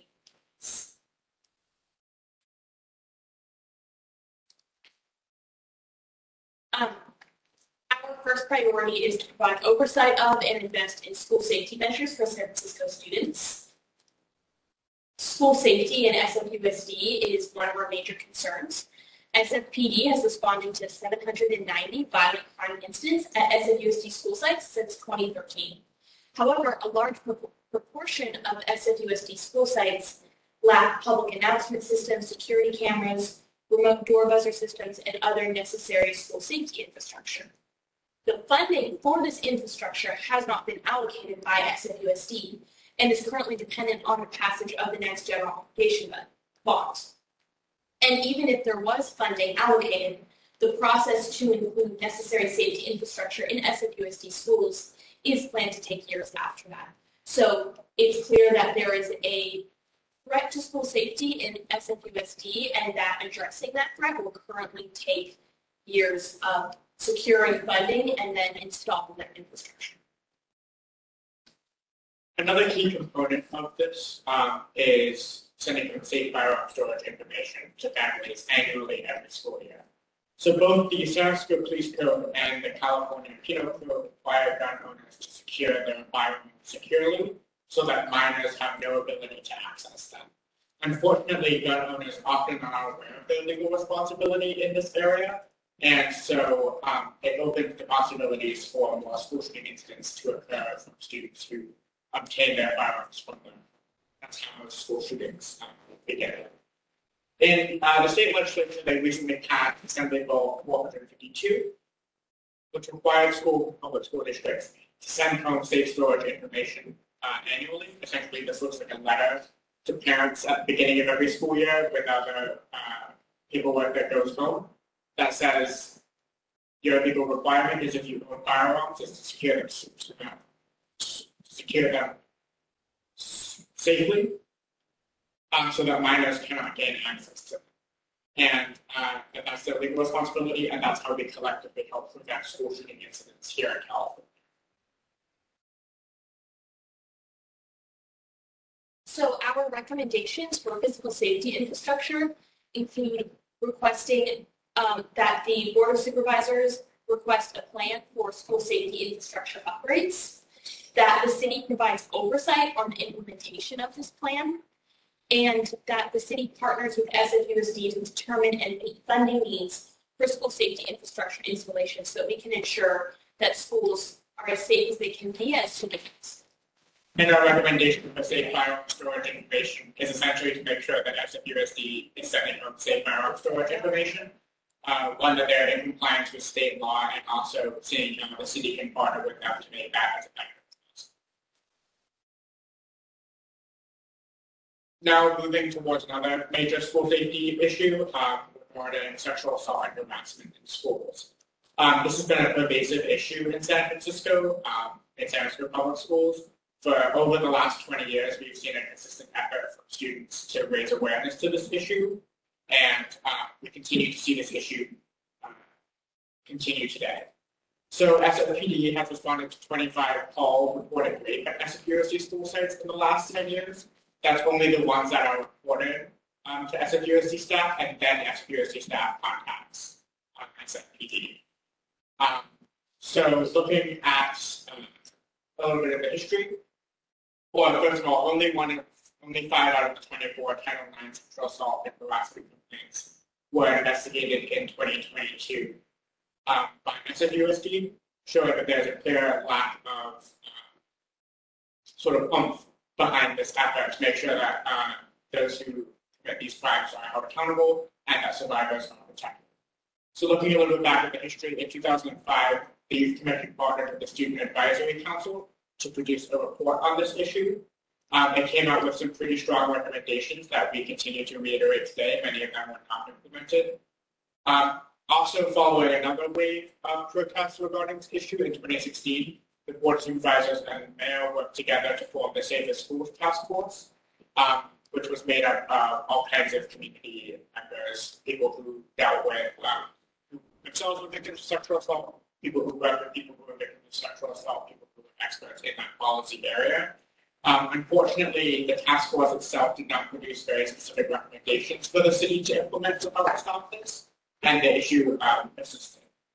Most recently, in 2021, hundreds of students across SFUSD public schools walked out in protest, uh, once again, protest the issue. So our recommendations around that are first to restart the Safer Schools Central Assault Task Force. This time we want to make sure that there's adequate representation and voice on the council. We're recommending both a seat for middle and high school students to represent SFUSD students who are facing this issue, as well as a seat for college and higher education students who often often face sexual assault and harassment uh, in their in those spaces. Second is to adopt mandatory training for youth education and school site staff on the definitions of sexual harassment and assault, reporting procedures, how to support students who are being victims, as well as identifying and preventing these incidents in the first place. Um, it's important to note that SWSD staff often are doing their best to, to stop these incidents from happening, but they feel unprepared um, and untrained in these specific circumstances. And then lastly is to gather data to measure the success of the task force and other uh, measures implemented to protect students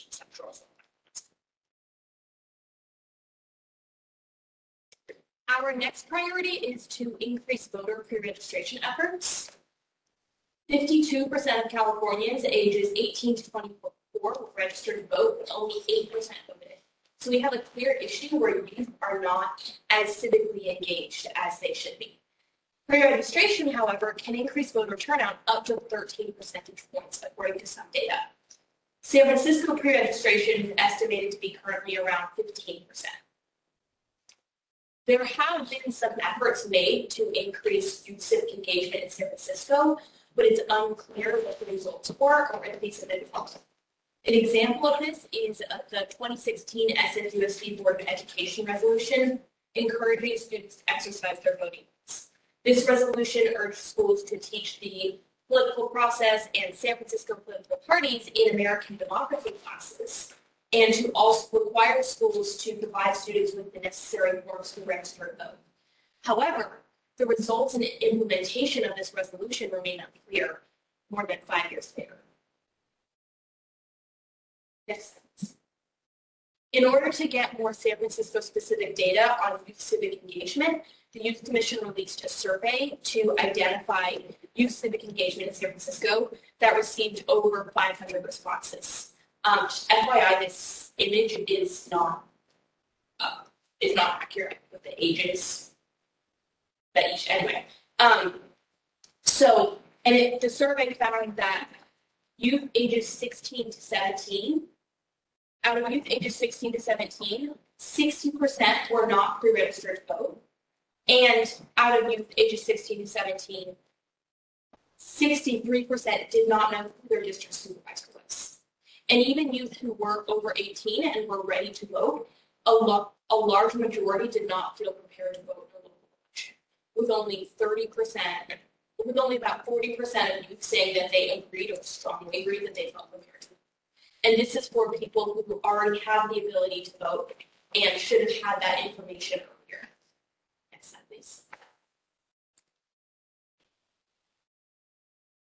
Based on this data, our recommendations are to continue the Department of Elections youth voter outreach, to direct the Department of Elections to increase outreach and information about pre-registration opportunities to students and schools, to ensure that more students become pre-registered and know that that is something that they can do. A large, in fact, from the data that we found, a large majority were not pre-registered, just didn't know that that was an option for them. Our third recommendation is to conduct further research on the effectiveness- of current outreach efforts and ways to increase voter pre-registration. And finally, we would like the city to follow up on and support the develop, development of a comprehensive plan to implement the goals outlined in SFUSD's Board of Education resolution and extend lessons on the voting process and political parties to AP United States government classes, which some students take in replacement of American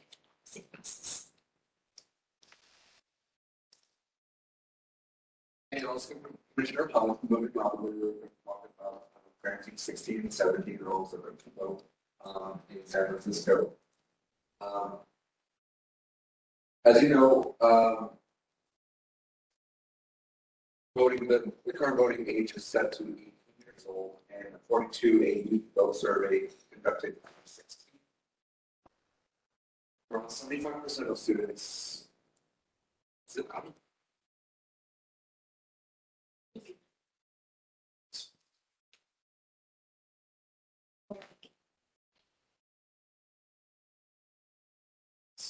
Two slides. Oh, wait.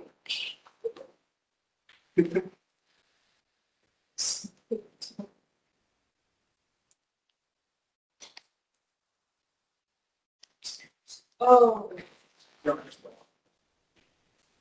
We will. Um, so we all know that voting is super important for, um, I'm gonna say our government policies and decisions made by City Hall, um, and, um, the legislative bodies such as the board of supervisors and the mayor affect policies that influence, um, the youth of San Francisco, uh, that we will eventually inherit, uh, 20, 30 years from now. And in a youth vote student survey in 2016, around seventy-five percent of students actually want to register to vote, um, if given that chance to. Um, and it is argued that allowing youth to vote at sixteen will help build habits of voting, good habits of voting, and to boost voter turnout. Um, you know, these, these sixteen and seventeen year olds in San Francisco are allowed to work. And by working, they are also being taxed. So if they're being taxed, they should be able to have a say um, in the government and where those taxes are being used. Um, and Vote 16 has been on the ballot for multiple years in a row, uh, multiple, multiple times in a row. And recently in 2020, um, the proposition only lost by less than 1%. So we have a few recommendations that the youth commission put together. Uh, the first one is the biggest recommendation that we have is placing the charter amendment on the ballot to lower voting age to 16. Uh, this will put the proposition back on the ballot, uh, allowing the voters to decide if we should have 16-year-olds be able to vote. Uh, furthermore, the second proposition that we have is to urge um, the state of California to actually a constitutional referendum to reduce the voting age to 16 at a state level. And the third is to impose another uh, board of supervisors and youth commission joint hearing uh, so we can uh, essentially voice our concerns about why we should lower the voting age and why uh, and why youth have been feeling voiceless without that ability to vote.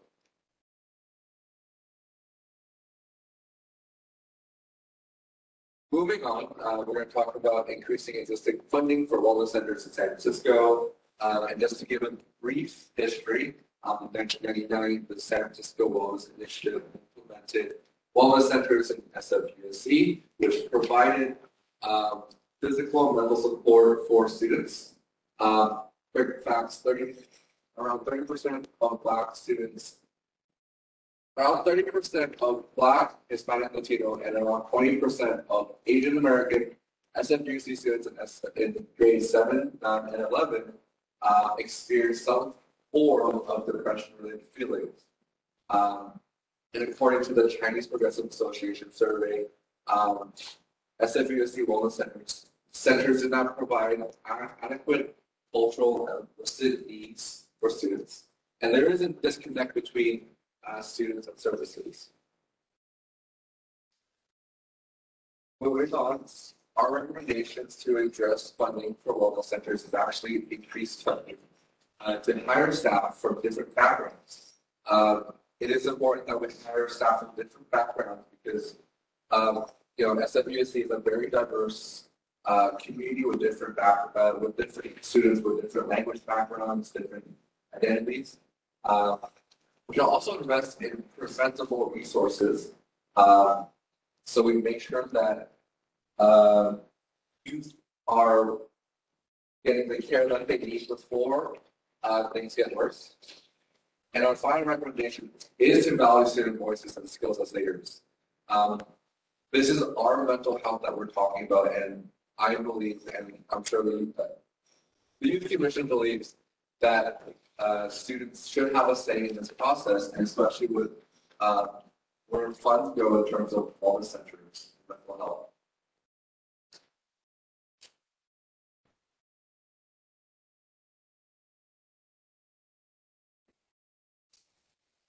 Oh, Hi, I'm Gabby, uh, Gabby Lozada, and I'm the District Six Commissioner, and I'm also the Chair of the LGBT plus task force, which works on, um, issues in, or LGBT plus issues in San Francisco, and today we have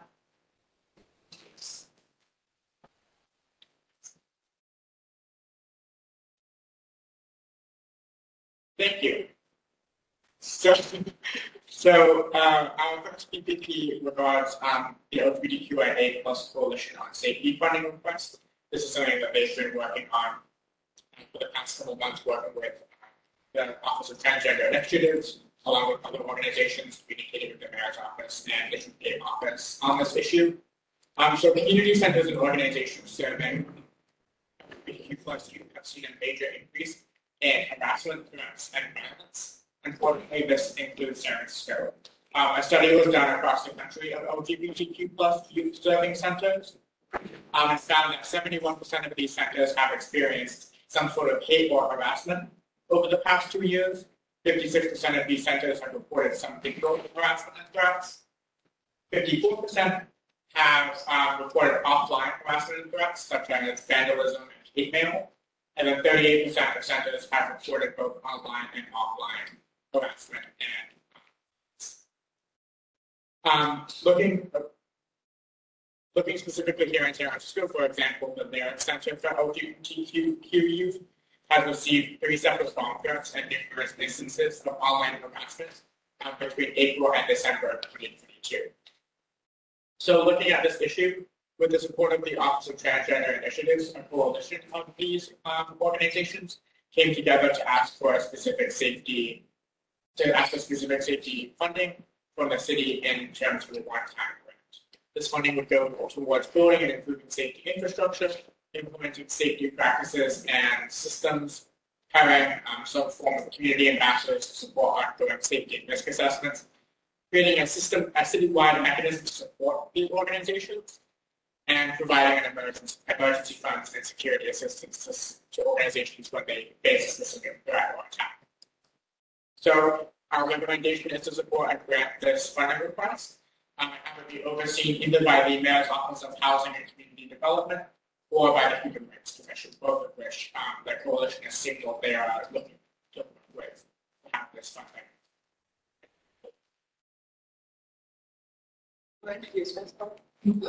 Hi, I'm Oz Rafer. I'm a member of the LGBTQ task force. Um, the next BPP we have is to create a more comprehensive health education curriculum um, regarding LGBTQ topics for SFUSD schools. So in, so I'm sure you all know, on March twelfth, twenty twenty, Mayor Breed um, closed down SF because of COVID. And that caused a lot of things to happen, especially for the community. So during quarantine, teaching online put a strain on already stressed out teachers, um, causing burnout. um, um, because this teacher started quitting, um, and according to the head of HR for SFUSD, 450 classroom positions that need to be filled for the up- upcoming school year, which is this school year, um, needed to be filled, and around 25 of those jobs are still vacant. Um, this especially affects health ed, um, in SFUSD middle school especially. It is an already under prioritized and understaffed um, subjects in school. Um, what usually happens um, middle schools that SFUSD doesn't have middle school health educators. Um, so to meet state requirements, they have PE or science teachers teach it instead. Um, those teachers don't have the time to teach it to its fullest extent and it often comes short, especially for LGBT topics in which they might not be as educated at. Um, yeah. Um, this, um, um, uh, especially, um, towards queer kids, they need, uh, proper education, um, from teachers that know what they're talking about, that have experience in teaching this, um, because students in middle school depend on, um, learning or on health education to learn about themselves, to learn about other people, and to gain a well-rounded perspective on um, and having dedicated health teachers in middle schools would definitely. Um, it's not changed. Hmm, It's not updated, but that's not, it's fine, just go to it, okay. Um, in high school, in SFUSD high school, there's um, a program for health ed called uh, Be Real, Be Ready, in which there are at least um, eight lessons regarding LGBTQ topics, and these lessons are very good, very quality lessons that teach high school kids what they need to know. Um, in middle school, there's a similar program called Healthy Me, Healthy Us. Um, while this is still a pretty good program, there are now there are only two lessons on LGBTQ topics. Um, in the world, a lot of people think that right now, or middle schoolers aren't thinking about these things, but it's very important for middle schools to receive an abundance of lessons on queer topics, um, because that's when thinking about those things kind of starts. Um, oftentimes when, I mean, it's 2023, kids have the internet. When they don't learn things in school, they basically just look them up. And according to uh, the Human Rights Campaign, anti-LGBTQ remarks soared in popularity in social media platforms, especially Twitter, Instagram, and Facebook, for over 400%. Um, sorry. Um, you, uh, um, to better, it's better to educate youth in a safer environment where they're um, um, less likely to run into anti-LGBTQ sen- sentiment. Um, youth are going to form their own opinions, um, whether they're positive or negative. So it's better to put a space in school where they're more likely to have um, choose to work with LGBTQ people. Uh, um, um, if the curriculum isn't comprehensive surrounding queerness, uh, yeah, so the bill. Oh, I'm sorry. And according to the, uh, according to the GLS, or GLSEN, um, 2020, 2021 National Climate Survey, um, that compares students in schools without an LGBTQ inclusive curriculum to LGBTQ students in schools with inclusive curriculum. They were less likely to hear uh, homophobic remarks such as uh, gay used in a negative way, um, no homo, and uh, other homophobic slurs. Um, and they were less likely to hear negative remarks about gender expression, um, and were less likely to hear negative remarks about transgender people. Um, they ware also less likely to feel unsafe about their sexual orientation and gender expression. Um, so. Um, our recommendations is to implement an all-inclusive, uh, uh, middle school sexual curriculum for gay, um, lesbian, bisexual, and transgender youth. Um, so most, yeah, so most LGBTQ middle schoolers feel uncomfortable and unwelcome in these classes, can experience its influence on their health and well-being. Uh, to something will help this would be to have sexual health education. Um, our second recommendation is to hire health teacher proper credentials and or give teachers the incentive to give to get proper health credentials. It's crucial that career are educated by trained health professionals that manage to focus year round on health education for middle schoolers. Sorry. Our, our third recommendation is to urge the state of California to make the health education state mandates more comprehensive for LGBT. Um, our fourth uh, recommendation is to gather feedback relating to the LGBTQ uh, education curriculum forum from SFUSD employees, um, as well as running a pilot program in SFUSD school with the goal of creating a comprehensive and useful health education program. Um, so the first is this file uh, is um establish safe spaces in schools, community resources for LGBT students. Um, even though the acceptance and support for LGBTQ students increased recently, um, there's still it um, there still is a lot of examples of like LGBTQ plus people, especially getting harassed and LGBTQ plus youth getting targeted in anti-LGBTQ plus legislation. Um, for example, according to the Anti-Defamation League 2021 online, according to the according to the Anti-Defamation League's 2021 online hate and harassment survey, um, 64% of LGBTQ plus respondents were harassed online. Um, and Furthermore, out of these respondents, LGBTQ plus respondents reported more overall harassment um, than other demographics. This goes to show just how. Oh wait. Um, and furthermore, 29% of transgender and non-binary kids have committed suicide, and 52% have seriously contemplated it. And this is from the uh, survey done by the Trevor Project. Um, and one thing that really contributes to this LGBTQ plus harassment and anti-LGBTQ plus sentiment is anti-LGBTQ plus legislation. For example, over 35 states have adopted anti-transgender laws between January and June of 2021. And these consist of prohibiting trans girls from gender-specific sports, banning gender-affirming medical care for transgender and gender non-conforming minors, and passing laws that ban, like, ban trans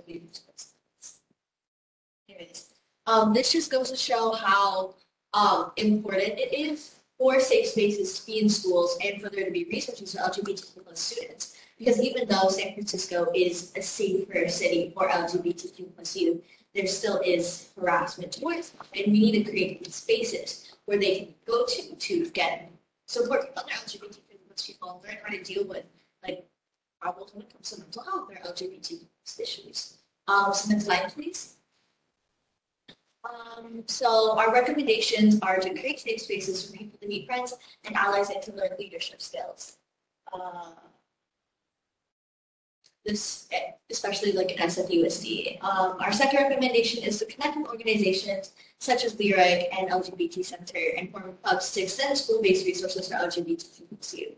And these clubs would include discussions on LGBTQ plus role models, gender and sexuality identity in class curriculum, and other school events for queer students. And lastly, um, assess school climate to guide improvement strategies. And this could be utilizing tools with the Gay, Lesbian, and Straight Education Network, GLSEN Schools Climate Survey, um, teachers of four ways um, that may build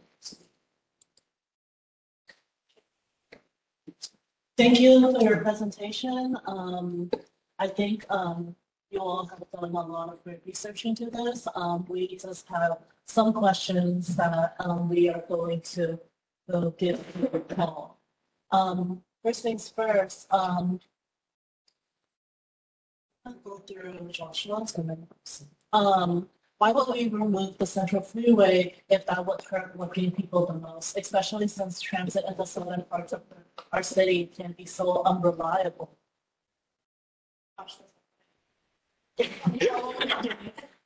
We are basing this on, actually, no, no, no, no, we are basing this off of a lot of their comments when it comes to the hearings and like the issues. So Good question. Um, to address your question, I don't believe that we're moving with central freeway will hurt working people. Um, looking at the data, we've seen that these freeways hurt working people the most because they take away opportunities for public transit for these people. Um, they make it hard for people to simply walk in their own neighborhood.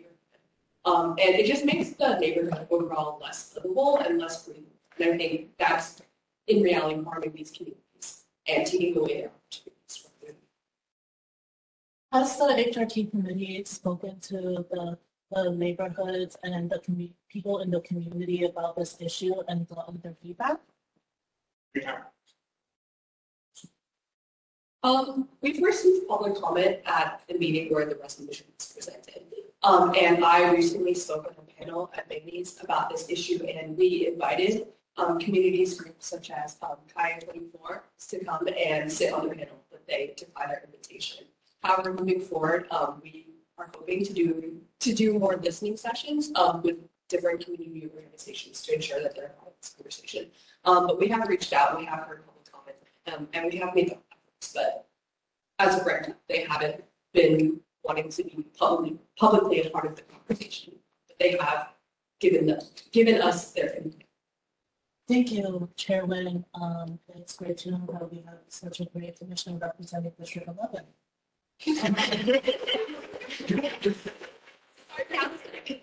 That was not sarcasm. Now we moved into like voice. Since Vote 16 has been on the ballot twice before, what do you think will change this time to ensure that the ballot measure passes if we approve it? Or what approaches will be different? you want. I can take this, I can answer that. So, um, as you can, in the vote sixteen proposition, sixteen, um, in the two, um, vote sixteen propositions, uh, twenty twenty proposition increased, um, the vote count by over thirty thousand votes. And that means that our message for Vote 16 is increasing and it's being um, advocated for for different um, people. And this is just honestly a movement for us to, to get that right. Um, and it takes time.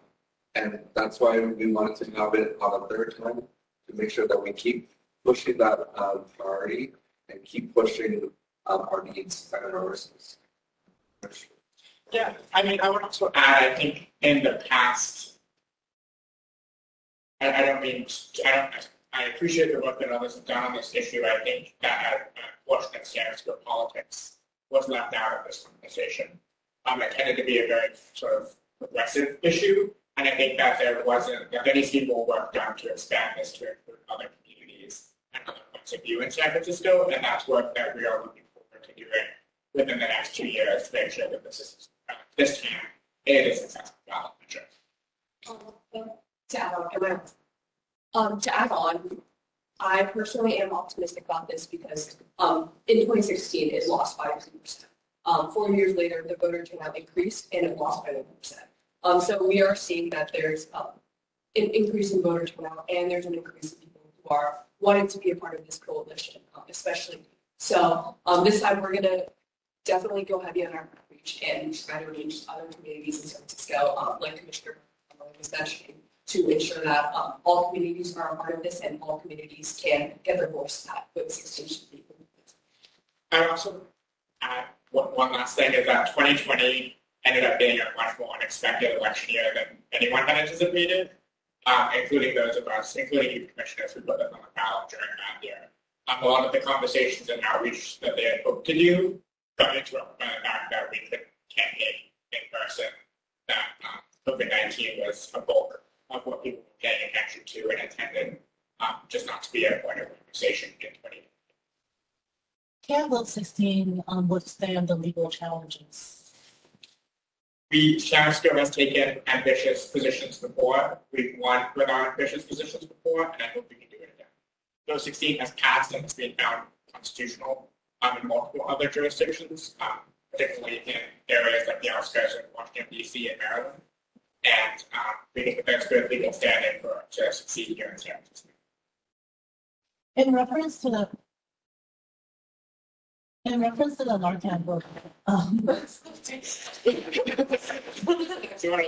so we will go back to that. Um, how has the youth commission put the unmet needs of youth youths of color and immigrant youth at the forefront when developing these budget and policy priorities?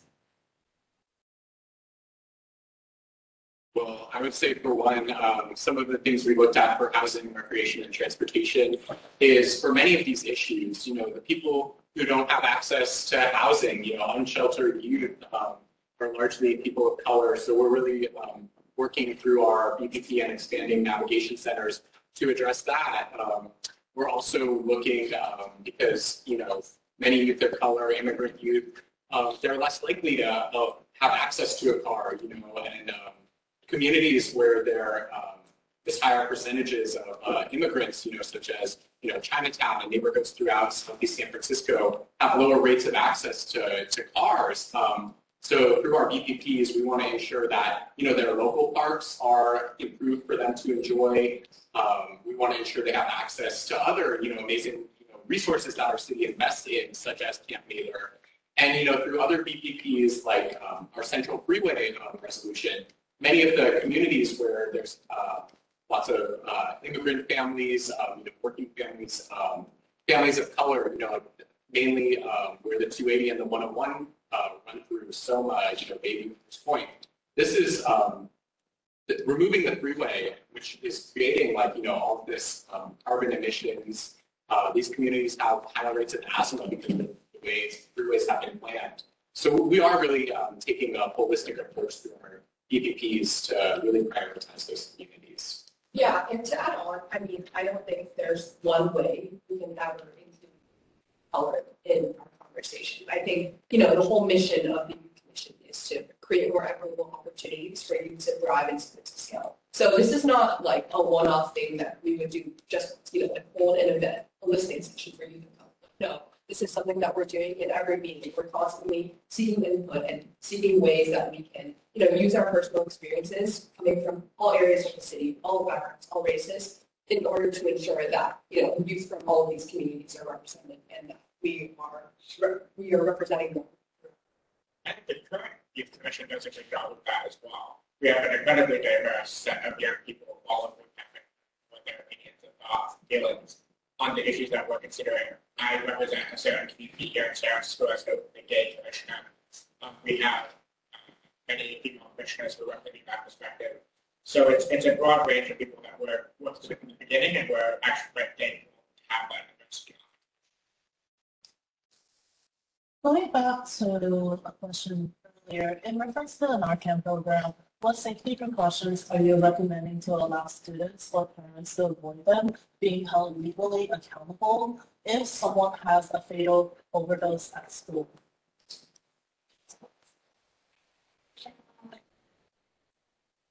It's a it's a good strategy.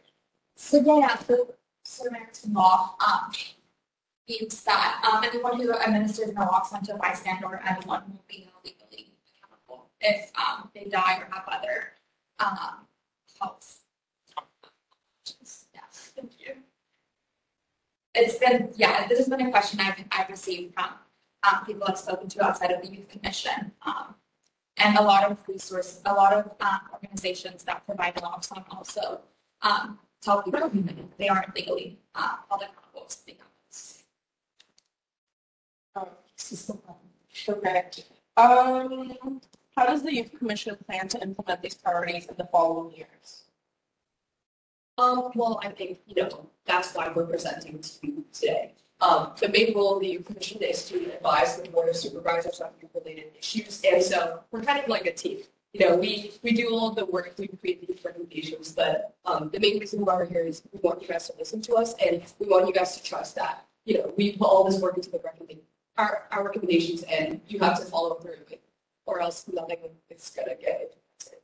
So, yeah, this is, this is a collaborative thing. We're working together, so And listen to us. I'd also add that this is not the last you'll hear from us. I'm sure you all and your staff get our many emails and comments and tweets and all of that. Um, so we'll certainly be following up on all of these priorities within the next term.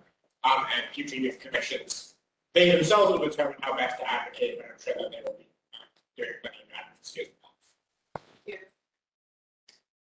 Following up on the earlier question I had on putting the unmet needs of people of color and probably have how does the youth commission engage youth under the middle school teachers? Um, well, this is awesome. Under middle school age.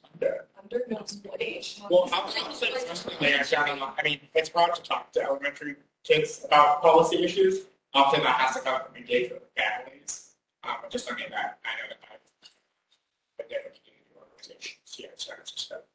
Yeah. Oh.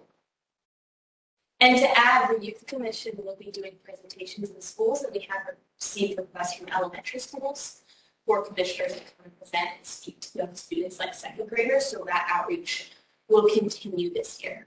I can't say anything, can I? You can. Oh, okay. Um, I just want to say, um, as someone who was recently in elementary school, um, I, uh, I just want to say that, uh, a lot of my classmates, um, are interested in policy and government. Um, and I think the reach that the commission is doing and what you said in elementary schools is one to like extend that to the kids. So I think it's just about putting schools a lot to kids who are interested. There are kids who are interested in change, especially in the last uh, decade or so. There's a lot of political tension in this country. So Um, and just to add on to that, even though it is kind of hard to to elementary school students, um, just because they are very younger age range, um, we have tabled on events where the majority of the students there were elementary students, whereas in meeting on behalf of their approaches them looking primarily towards young children and families. This is where we're not only to like these children, but it's like an organization and wanting to hear us watching and like people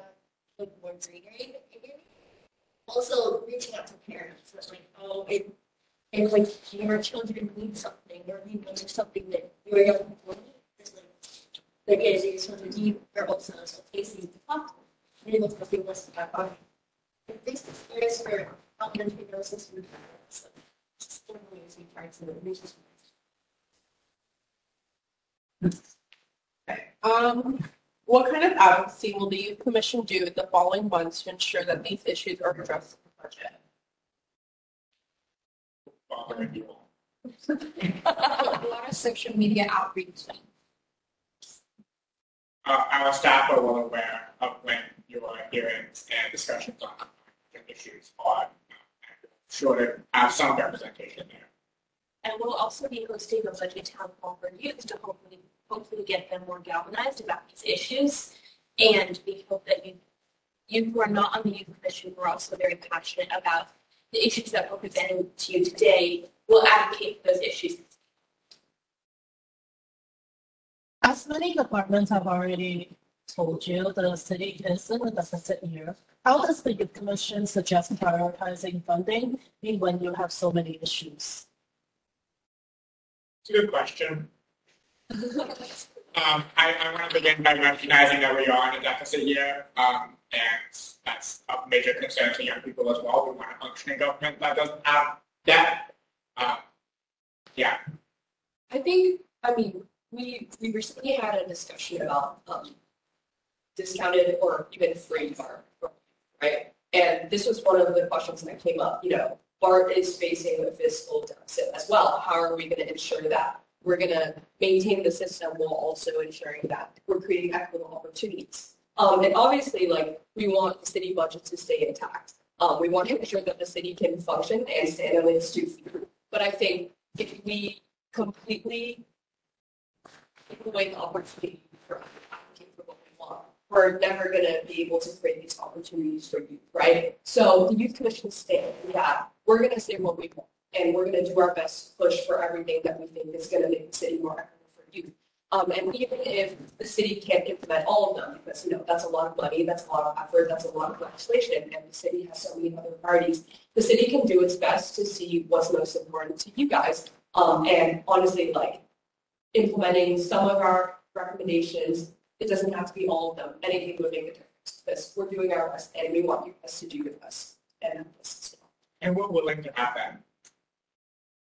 We're willing, sorry. We- We're, willing to have that dialogue with you as well. A lot of our recommendations include like, you know, consult with the youth commission going forward as to how best to do this. Um, it's gonna be a difficult conversation, but we can certainly have conversations about what's being prioritized. And, you know, the youth commission isn't going anywhere. This is a major area of focus for us as this upcoming budget, so please feel free to, to, to keep, continue that conversation. Yeah. You said like, it's it's our job to advocate to you, um, and then what happens after that is uh, made, and honestly, like, supposed to advocate, and whatever happens beyond that is specific to the year. Um, and we're all very interested in advocating, so it's just. And I just add that, you know, really, um, ultimately, we, we're here to advise you on, you know, what um, the needs of youth are. Uh, we don't have the power to, you know, tax or like, you know, generate revenue, but we really encourage you, especially for measures related to, you know, my committee, housing, recreation, and transportation. You know, when the SFMTA comes to you with proposals like, you know, increasing meter rates or expanding meter hours in your district, it might not be popular, but, you know, we need to think about the deficit that we're in and the services that our you know residents depend on, um, you know, young people depend on, and really, um, you know, sometimes it's it's needed to think about our bigger values as a city. You know, we have policies such as you know Vision Zero, Transit First, and our our declared climate emergency. And really uh, take those to heart, as well as you know the recommendations you receive from us and many of your other advisory committees um, about what the future of our city should look like, um, even when it sometimes may be somewhat politically difficult to move forward. Um, it, it's really important that we um, move these policies forward so that we build uh, a city that's uh, strong and sustainable for you know our generation. Okay, um, what's, what's been one of the biggest challenges, um, that you experienced while developing this budget and policy priority report? Sorry, can you repeat that? What's been one of the biggest challenges when putting together this budget and policies priority report? I think, I mean, I think it's, we're 17 people and we're doing our best to represent like 80,000 youth in the city, right? Um, that number could be wrong. It's like, going. Um, we're doing our best to represent a large amount of youth in the city. Um, and it's impossible to capture every youth issue. So I think it's been difficult picking what issues we want to focus on um, and where we want to spend our energy.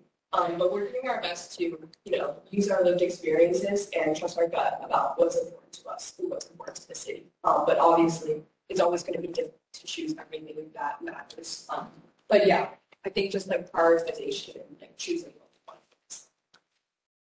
I just know you're probably aware, but you know, all of all of our uh, commission members are, you know, also attending school or you know working jobs. Um, this is not their full-time position, and uh, unfortunately, based on the city charter, we're uh, not compensated um, for the work that we we do. So, you know, while while you know I and you know my fellow commissioners, you know, love the work that we do do.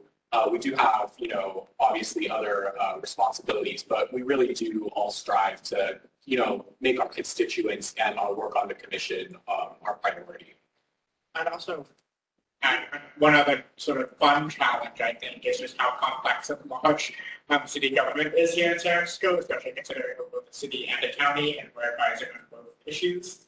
Um, there's just so much to city government, so many different agencies, so many different task forces, so many committees. It, it, it, it's a little mind-boggling sometimes how complex it is. Um, and so it's, it's sort of a lot to keep in mind, especially when we have a really large oversight uh, position. We don't oversee, we're not a commission that oversees a specific department. We oversee every service that San Francisco provides to young people and the services that San Francisco does not provide to young people that they need to be served. So it's a, it's a big job and it's something that we have to sort of keep a holistic approach to. Um, I'd also like to add is, so to start, um, especially for topics, um, surrounding specific, especially like in, like for SFUSD and health education, the lack of resources is very apparent. Um, so that was just something that was. One last question. Um, has the youth commission looked into which community organizations support and can help you implement your, your budget and policy priorities? And have you spoken into them and asked them to like talk to DCYF, DPH, and other departments about their funding requests? Yes, I think that's something that was um, pretty difficult but necessary to this process. Um, for most of our BPPs, we scheduled departments to come and present to us about the issue um, and different organizations as well um, before we started researching and writing just to see, you know, what other organizations were working on this um, and how they could support us, how we could support them. Um, for example, with the Vision Zero resolution, um, Commissioner Miller and I met with Walk SF. We also met with Kid Safe SF to get recommendations on the Vision Zero BPP. Um, and for the Central Freeway, Central Freeway BPP, um, we also met with. Oh yeah, Wait, no, never mind. The Central Freeway one we didn't meet with the organizations. Scratch that. Um, what about we got before? Eh, whatever. Lieutenant is. Lieutenant. Lieutenant. I really hope you don't say that. I'm kidding. I'm kidding. I would also, I'd also add a lot of this comes from, um, a lot of these BPPs already come from community organizations. I'm in close contact with Lyric, uh, to be frank. A lot of our, um, safety coalition request is from them. They put their work into that. We did the budget management for that. We're really just sort of elevating what they had to say, and, and adding that to our budget and policy priorities. So they've been involved since the beginning, um, including like crowdsourcing ideas from them as to what they think the unmet needs of young people are in San Francisco. We're determined to continue those conversations, um, and we're always looking for more community organizations to help support our efforts. So I also want to say if you all know folks from your offices and your districts who you think would be great for us to partner with, please never hesitate to reach out. Um, thank you for going through all the questions. Um, they may be a little harder or a little easier than what you might get on Wednesday. Um, so we're gonna go through the feedback. Yes. Have question. Yeah. Do you think they're gonna ask every single um, BPP question? Perhaps not. Perhaps not, okay. Um, but we're gonna go through um, the feedback and the notes that we have taken. Um, just to begin, like, um, y'all need to take your time presenting. Take deep breaths between each slide because some of y'all are just rushing through. Um, and I would like to also say that some of your slides are really wordy and like um, y'all are using it to read off of it, which is not great. Um, so try to figure that out. Um, Yeah, um, just be aware of how many ums you're saying because um, we are, I use it a lot, but like, just be a little more aware of it and do try to introduce yourself before the presentation begins because some of y'all did not introduce yourself. And if I were a supervisor, I would not know who you are. We'll just do that. Exactly, that is what I'm saying. Okay.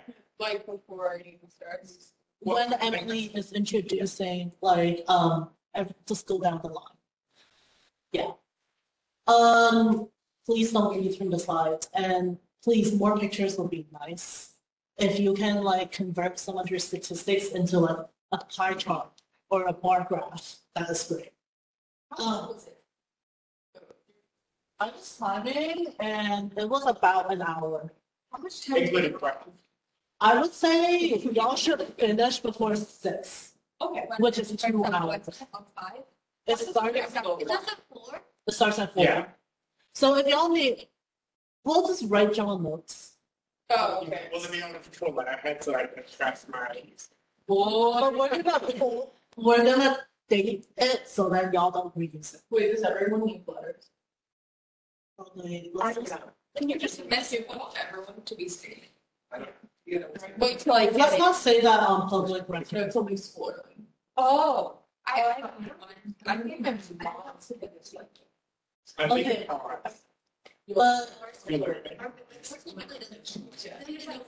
okay, so just going back to the feedback, um, I'll go through mine before, I talked, long. I talked a little about Joshua's, which is like about the same of what like I'm saying. Yes, I'm out of school anyway. Okay. Um, y'all did not include LGBTQ plus task force on the introduction slide. Please do that. Um, there is an awkward transition between in the committee introduction and the first BPP. It's it just felt a little awkward, but y'all were just doing it first. Um, there is also a slight awkward transition between one BPP to the next BPP. Maybe like um, just be a little more conversational when you are presenting because I have recognized that some of y'all are just reading off the slides and like I also noted down who it was. So if you want me to call you out, I can do that. Um, Yes, please do that, yes. can I? I was, yeah. Okay, so, okay, first of all, introduction, split it between Emily and Ewan because Emily is talking a little too much. Um, in HRT, I actually really liked how Hayden was tying in the BPPs to do issues. I think you also have really good intonation and it felt a little less like you're reading the facts to me than like, um, and it felt a little more conversational. Like I felt there were a little more emotions. Emily, you are a little rushing it, so um, because people say I talk too much. you do talk too much. But it, it, it was also because like I think maybe you and Hayden need to like go back and forth a little, so then like we're not just listening to you. Um, Yeah, we just, and you can add on to me next time. I have, I have Chloe and Alistair will be doing it, so there's a little bit more. Yes. there. Yeah, so just make sure of that because it went straight from just Emily introduction and then Hayden introduced himself a little and then it was just Emily again. I Yes. So, We'll it, yeah. I'm sort of surprised. it's- it's last, but but um, spreadsheet. but also for Vision Zero, I will recommend that you acknowledge the update on Vision Zero and their speed management plan when when um, Joshua um, provides you the notes. Just so like you can say that something is happening. Yeah.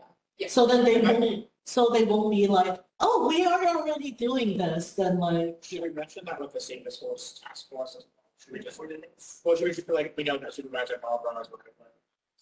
make any acknowledgements, yes. Um, for TJ, Jocelyn, you are reading off the slides. Yeah, there is, there do seem a little of a lack of intonation and it also felt like you were rushing it. Your slides do have a lot of words. Raven, I did like how you were, um, well paced. And your slides actually did not have as much words, um, which is good because you were able to elaborate more through your own words. Uh, for CEC, words again, Astrid, um, you were reading off your slides, but I do think you have, you were well paced and had good intonation. You had very little ums. Um, you and you didn't introduce yourself. Um, you and you're also pretty well paced, and um, your tone did felt a little more uh, conversational and like you were trying to like engage with people. Um, you also didn't read off the slides that much, which is good. Stephen, you did not introduce yourself. You actually introduced yourself, but in a very unprofessional manner. Um, Hey, y'all. yeah, um, the slides do need to be fixed. Um, you're well paced and you had decent elaboration. You need to understand your slides a little bit.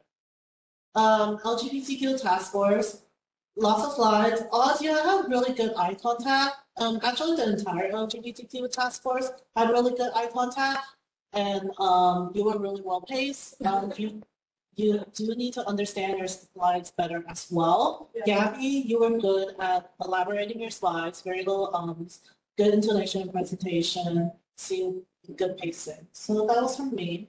Okay, I'll go quick, um, because a lot was already mentioned. I think watch out for your tone. I think, uh, there's moments where if you were like trying to go fast, it became monotone. And as someone who like, I need to be actively listening, like, you need to watch out for your tone, because you will zone out and you don't want that to happen. Um, yes, I agree, y'all just need to be well paced when, um, presenting each slide, know what's on the slides. Um, uh, be respectful during others presenting, especially in the chamber, because they will, well, this is recorded, but that will be recorded and broadcasted to all of the city county in San Francisco. Um, I have some notes regarding questions. So the question on vote 16 only talked about the charter amendment and what the YC can do. So no, don't talk about the campaign say something about uh, educating youth and having them get more engaged during the charter amendment process.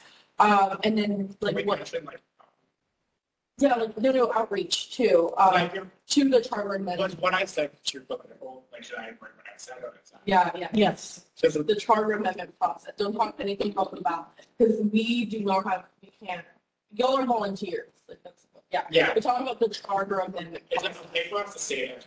for us to be like, We can't discuss the campaigns. Yeah. But- Yeah, that's totally fine.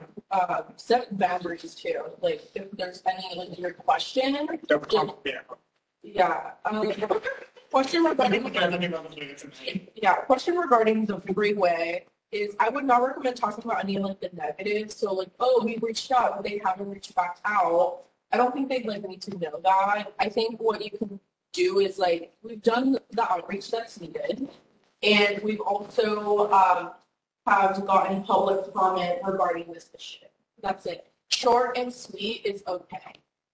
Um, because you guys have to overshare. Is it not fair saying we did reach out, but they haven't? Yeah, you can say like we've reached out, but we're still trying to gather um like additional feedback. Yeah, because if it sounds like um there, because it sounded a little like you you have given up on outreaching. After the negatives, they're gonna be like, why aren't you trying harder? Okay. Yeah, it, it's was thinking about like people from their office, like, they're like, you I guess Roseanne's not there, but she might be like, no, they are, they did, they do want to try to. You. Yeah, Alonso was representing Supervisor. Taylor. yeah, but, uh, but I think you don't really truly have to explain yourself fully. Y'all can keep it short and sweet because they're they're probably gonna ask questions just to ask questions like, at the end of the day. Um, and then I did do the math. There is roughly 114,000 youth in San Francisco, which is 13% of the population. So So I wasn't far off. No, no, you weren't far off. But Because y'all, someone said ten thousand. Only by. Oh, I know, I said. But I think overall y'all did great. I think on Monday, if you y'all can come like 30 minutes before the youth commission meeting, y'all will have the opportunity to like use the. I love that. I don't, I, I want to be on the, I want to be the, you the one, I want to, is sorry, I want to sit, I want to sit and I want to 30. Oh, okay, cool. supervise. However, yeah, do you have questions? Are there any questions regarding this topic? I just want to say I think you're doing a good job, especially considering we've never run through this before, um, and we're a week out. So this weekend, practice. My only question is, when are these two again? Uh, Presentation. like three p.m. This we need. Yes. Please send it to me before three P M. Um, don't, don't, we don't, we don't, we don't need too many bus photos. You would have to use it yourself. Um, so Yeah, any other, sorry, that's one more check. Any other questions, um, before? Wait, Joy, you said send it to you. We already have an app. Just like a will we down. speak Well, to let me know that it is finished, finished, Okey dokey. Okay. Like our committees or everything? the whole thing. Yeah, They need Um, yeah, so tomorrow, three P M. is it? yeah, Okay, It's because they want to review it too. yeah, no, that's, which is cool. Good for that. Um. Yeah, so. Any other questions? I want to say I think it worked well. Obviously, stuff to move on to, would move on that. But, uh, we're in a pretty good place, I think. For Wednesday, I also, I'm gonna be honest, I watched, like, not last year, but the year presentation, and a lot of the questions were like, it's so cool that you guys like do this.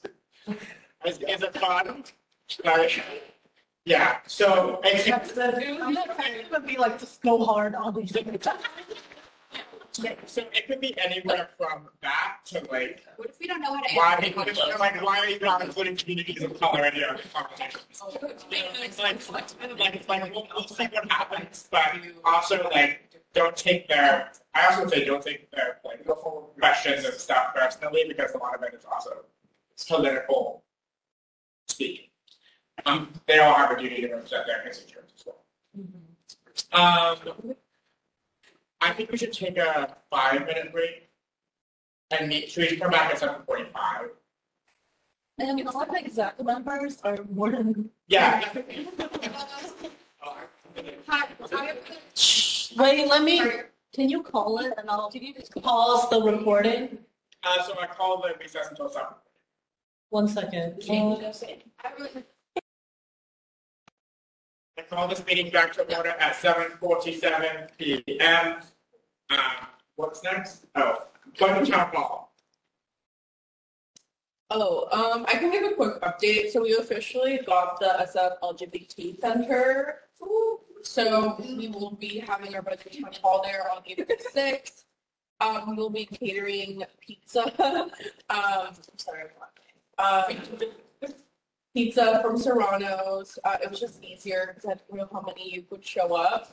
And then we'll also have snacks from uh, Trader Joe's as well. Um, but yeah, I think the next step is uh, if y'all have any, like a flyer, looking to make a flyer and start promoting. But other than that, um, oh, I would also love a rough draft of the program um, since I need to submit that with our financials. Yeah. we had a doc form, whoever could. Flyers done, by the way. And flyer, we flyers done. Oh, okay. It, Yeah, Okay, if y'all can like let me know where that is, so um, I and it, think, it I could be think, a rough draft too. let me. Go. What's it called? What's it called? It's called budget time. Okay. Let me pull that up.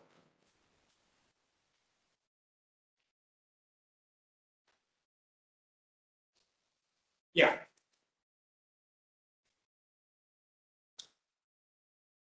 Oh, yeah, the tentative schedule is beginning with May slash two time. Are you on the doc?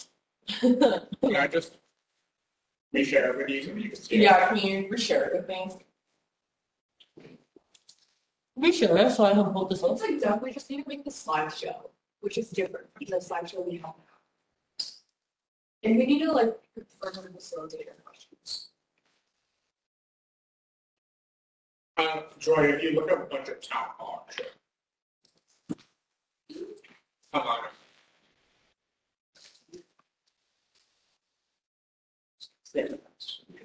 Oh, the second one?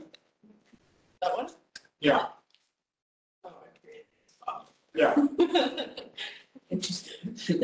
Oh, okay. s- so it's on the bottom, right? Yeah. Oh, okay. Okay, then. Not last. Okay. Oh, okay. That was great. Oh, this? You know, Yeah, all of that. Yeah. Okay, sounds good. But also let us know what, um, like, what other, like things staff could do. It's right there. Even bingo. Okay. Anything else about the budget town? Well, okay, we need to, um, but can you go back to that, please? Oh, oh, actually, Um, so, yeah, we were thinking of starting with the human bingo and then we would do like a slideshow that's different from the slideshow we have now because it's like much more vague because these aren't elected officials. So just like talk about the youth commission, like what the BPPs mean. Um, and then it says like we would do each BPP in a couple sentences, but I think that's kind of a lot, especially given that like we have so many BPPs. So we might just be like, oh, you know, like this year we focused on a variety of issues. We looked at um, transit for youth. We looked at like homelessness law. So just like naming the issues without talking about the actual priorities, I think would be good um, in the slides. And then we can talk about like how the youth can get involved and like how they can get, which is like giving us feedback. Um, so I we need to make that slideshow and we said that we were going to do it um, like after today. But I think we have like a lot on our plate right now, um, given that we need to finish the other slideshow. So maybe like we can work on that next week or something. Like we have time for this, so I'm not that worried. Um, and, and it's like a small slideshow too. So would someone like be able to help with this presentation? Would like do staff want to take it on? Or- It's like really small. We can, we also can. This Has to be right. Oh, I can help with that. okay, yeah. I'm hungry. I'm hungry. Yeah. Okay, yeah, yeah, if you guys can make that presentation, and then the next thing is, um, can you scroll down to the discussion sections? Bye. Hi, Alice. Um, So, if we don't feel okay with these questions, we made them at the last meeting, so we can just like do for. Yeah, I think they're good. Okay. So, what's gonna happen is that, like, we're gonna have everyone go into small groups. Um, so we're gonna be like, can everyone like get into a small group and then exec members can like go to each group, like each, each person should have a group and then they're just facilitating the conversation. But there might be some groups where there's like not a facilitator, so you gotta ask other commissioners to come or staff. Four, there's six exec members, right? Yeah. Count them all. Yeah. You could do that. Yeah, that's a good idea. Okay, so you add that in there? Um, where it'll get, like, right before three discussion and small groups. Not in the six group. Yeah, so count, count event attendees to six groups. Um, and I don't, know- I don't know how many people we should expect, so we need to project when we're like leading. Or do we have like a microphone or like? Yeah, they will have all that. Oh, okay, okay. Oh, that's perfect, okay. And then the next thing was we needed to make a feedback survey. Um, could staff make that? Yeah. Oh, oh, the survey, yeah. Okay, and then we also need to update the brochures. Okay, I mean, that, that's basically it, like, we, yeah. I was, I was gonna say, uh, work on this, like, work on the slides, March twenty fifth.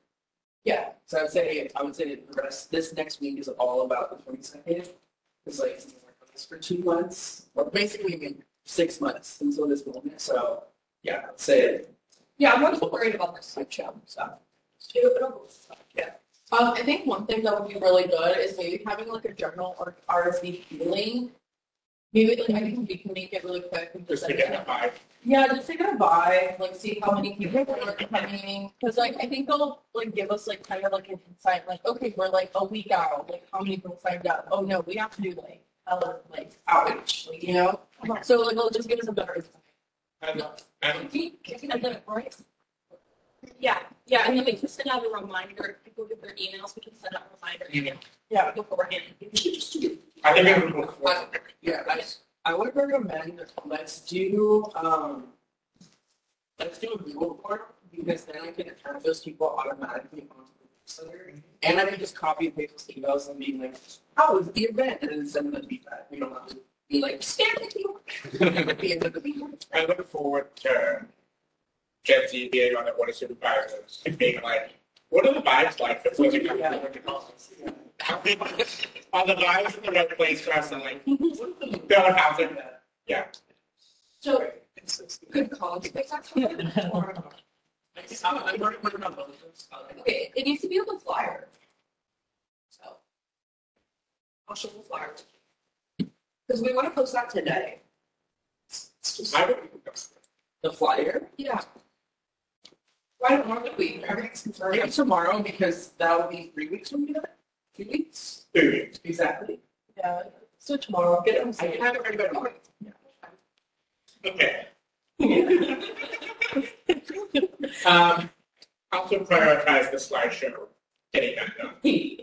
That needs to be in the support documents. Okay. Um, anything else? If not, we can move to sugary soda. Soda tax advisory group appointment. Yes, okay, so. We have an applicant. We have an applicant. Um, I thought we had multiple, but this is coming from the rules committee. Like, I don't, it's a whole thing, but we have an applicant. Uh, their name is Linda Yee. Um, they currently are a junior and they attend school at Urban School of San Francisco.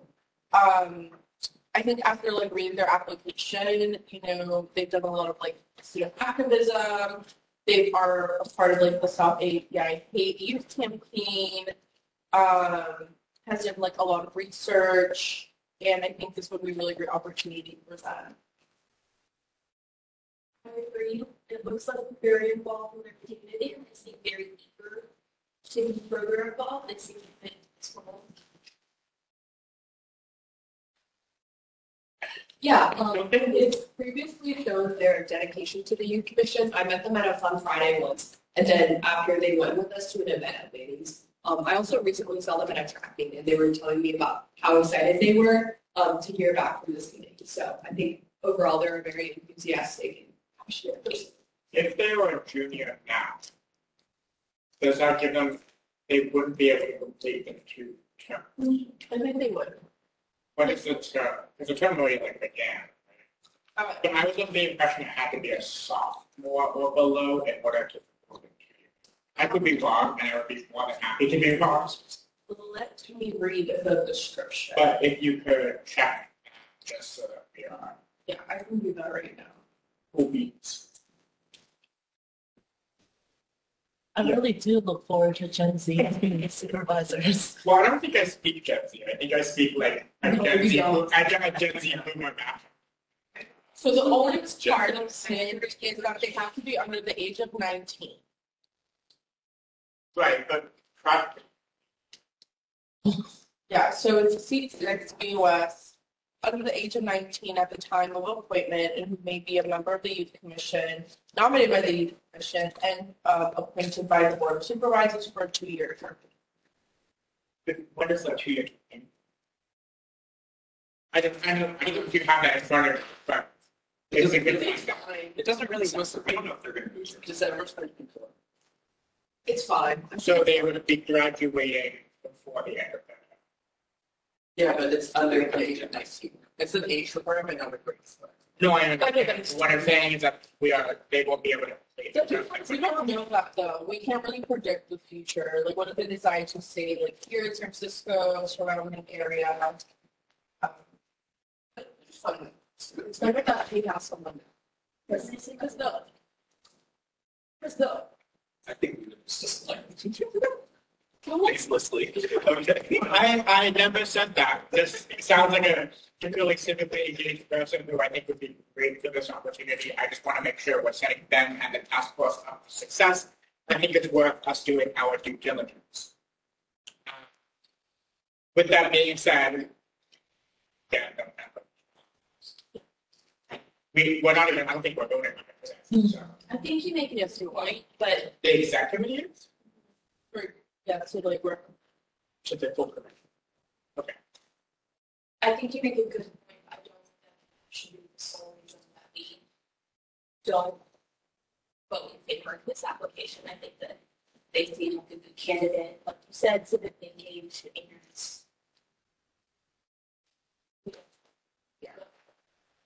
No, I think that's fine. I, I agree with you. I think it might be worth putting that up to them before Monday, just so that we can. I mean, I mean, I would even be okay with like, I think it would be okay to approve them even if they were like available for college. But just so that that's something that's also on their radar as well, um, as to when the term officially ends. Um, but I just wanted to flag that. But with that being said, I would be voting in favor of moving this forward to the four youth commissions and, uh, Wait, didn't a lot of things votes? Exactly those to move forward. Nominate. Uh, do- Is there any discussion? Is there a motion? Motion to move this to the full commission. Second. Commissioner Nguyen motions to move this nomination, to move this as the nomination to the of Commission meeting, seconded by Commissioner Hutchins. Uh, All in favor, say aye. Oh, I'm sorry, I'm sorry, I'm sorry. Discussion, public comment.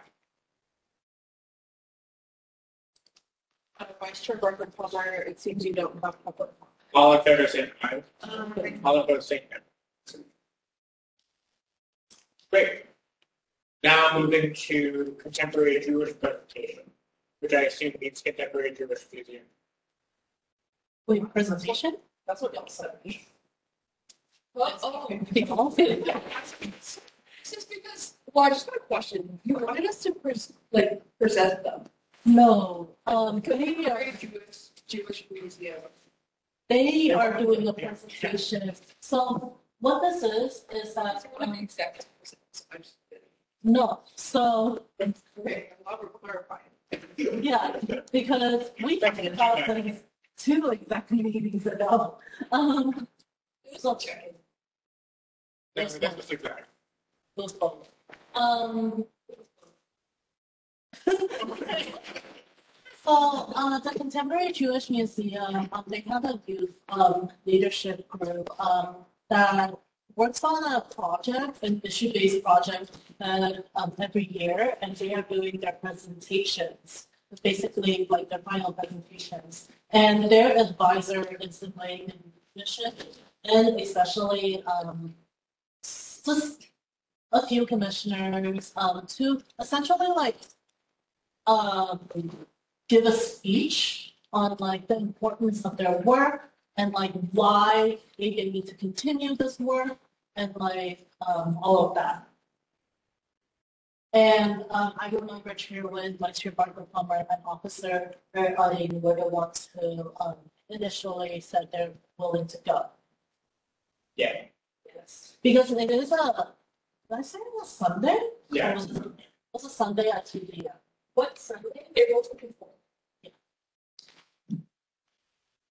Yeah, so um, I think leading up to it, um, if y'all need help like writing that speech or just coming up with talking points, I'm more than happy to help you with that. But if you think, um, and we can all look into like what exactly the the history of this, because it sounds like they already do really great work. They do a lot like celebrating the identity of the Jewish community, really understanding like um, historical context in different like cultural, religious groups, and just um, they also work on a lot of um, um, queer and trans like youth issues. So um, yeah, they just they do a lot of educational. Any questions? Clarifications?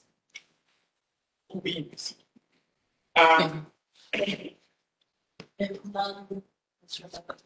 thank you. Uh, twenty-three to twenty-four, or twenty twenty-three to twenty twenty-four youth commission. you got it? Director Garcia. Oh, yeah. Um, so basically, um, I'll go really quickly on the timeline. So March fifteenth, uh, that's when, uh, exec will be approving the process, and then Today. today, March twentieth, that's when the full commission will be approving the process, uh, indefinitely, um, for the 2023-2024 term. On March twenty-second, that's when, uh, the WISE staff will be sending a memo to the BOS and mayor's office on, hey, recruitment starting soon, um, help us with recruitment efforts and just kind of list the rundown.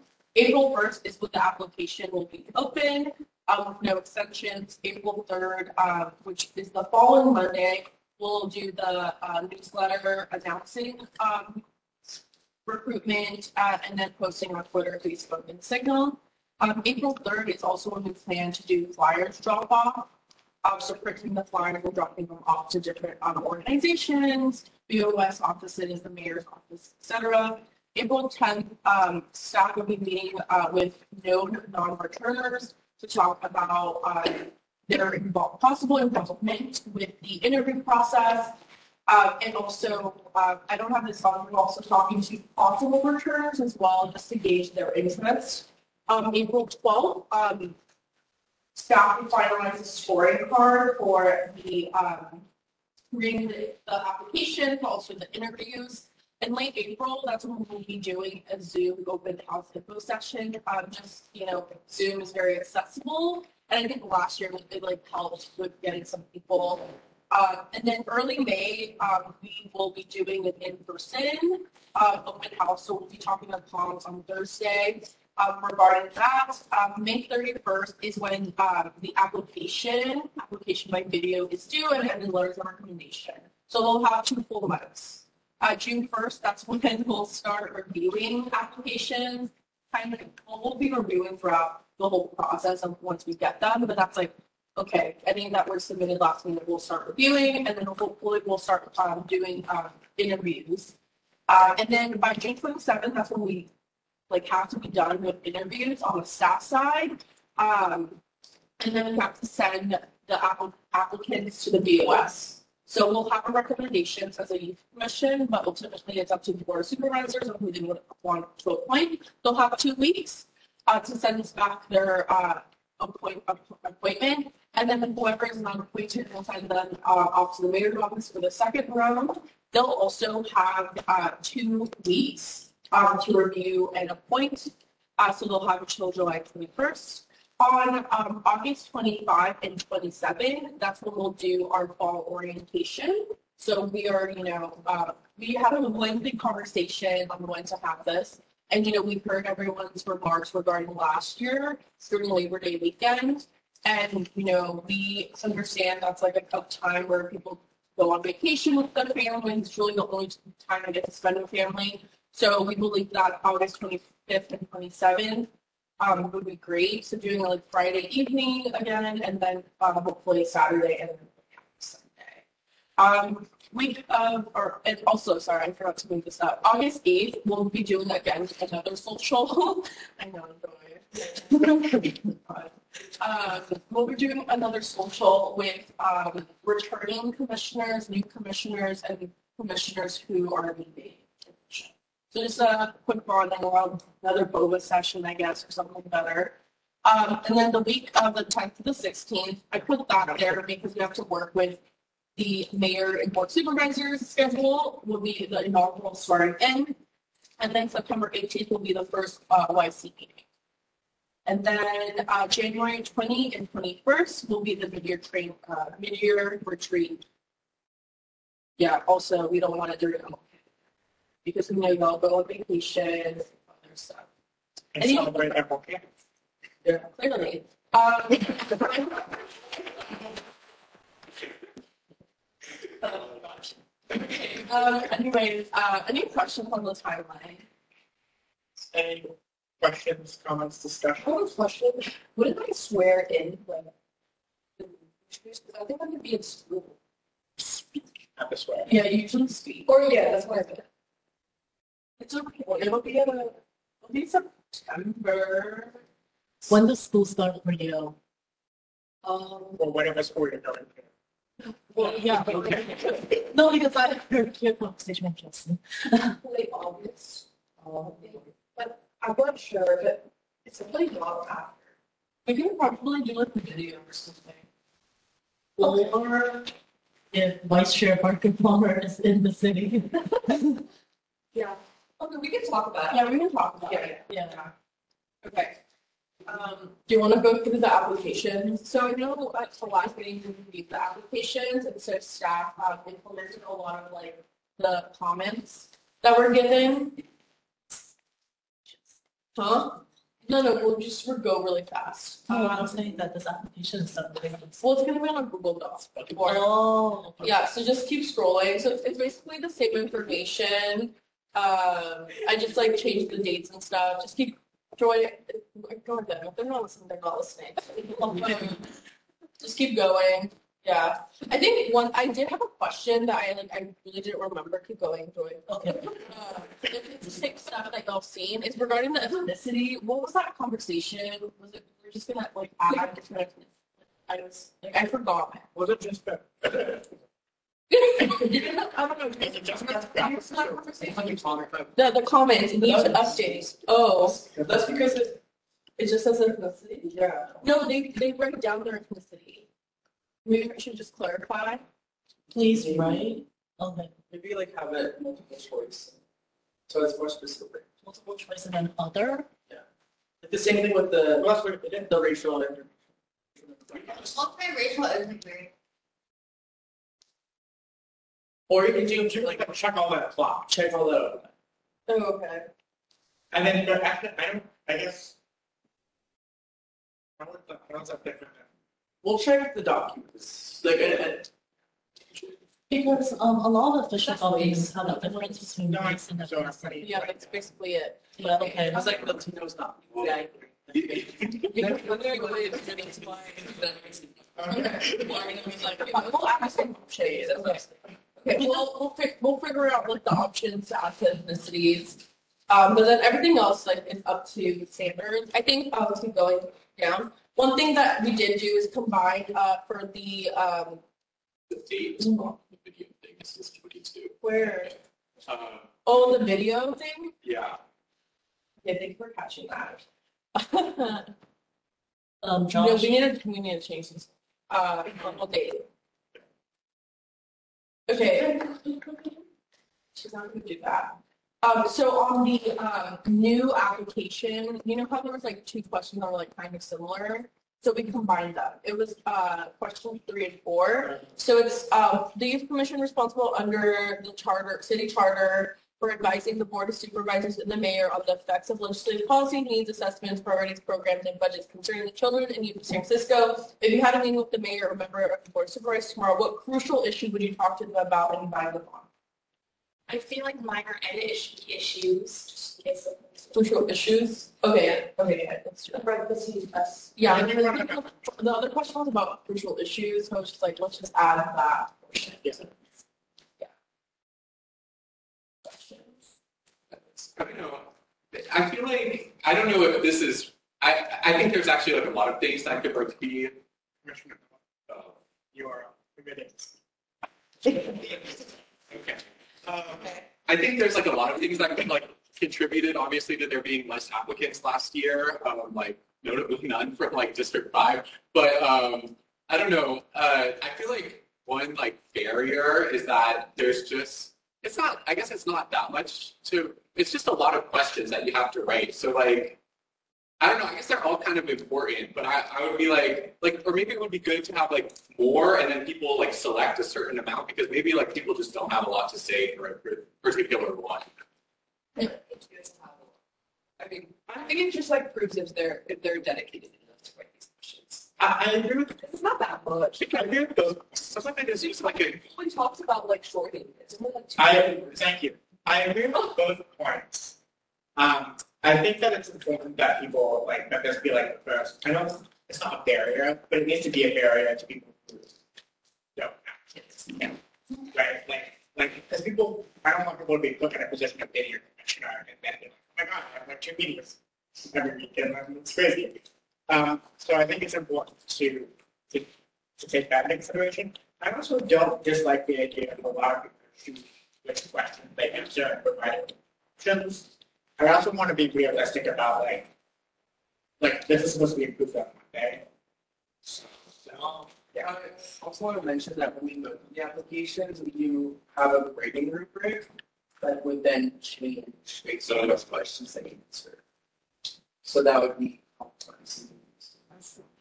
Oh, yeah. And also I want to note that we did, like based on the recommendations last meeting, we did cut the word counts from, I think it's three fifty to 600 five hundred to six hundred, yeah, and so then two hundred. Yeah, so I think it's, I think it's better. It's fine, it's like it's two, one, two.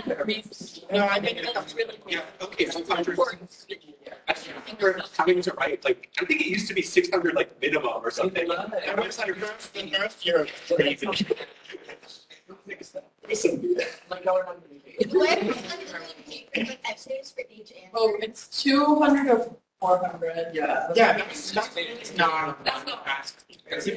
Um, okay, and then I think also I would just say like, the people should be applying because they want to get a job. job. as opposed to like the eighties here. I know that's not what you were saying, but like, Yeah, no, that's, that's fair. um, any of, any other, uh, that's a bad allergy day. Any other, uh, questions, comments, concerns on this? Are we voting on? Yes. Forward to, okay. Yeah. Uh, any questions, comments, concerns? Siren noises? Okay. Then that, um, is there a motion?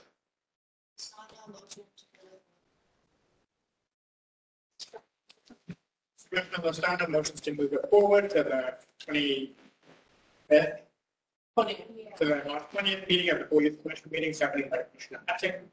All in favor, say aye, oh, sorry, discussion, public comment, No, you haven't come in with it. all in favor, say aye. All opposed, say no. The ayes have. it. Now we move to approval of the Full Youth Commission March twentieth, twenty twenty-three agenda. I have a couple of questions. Um, Oh, it's up, up, sorry. Is it the first time? No, it's the second. Okay.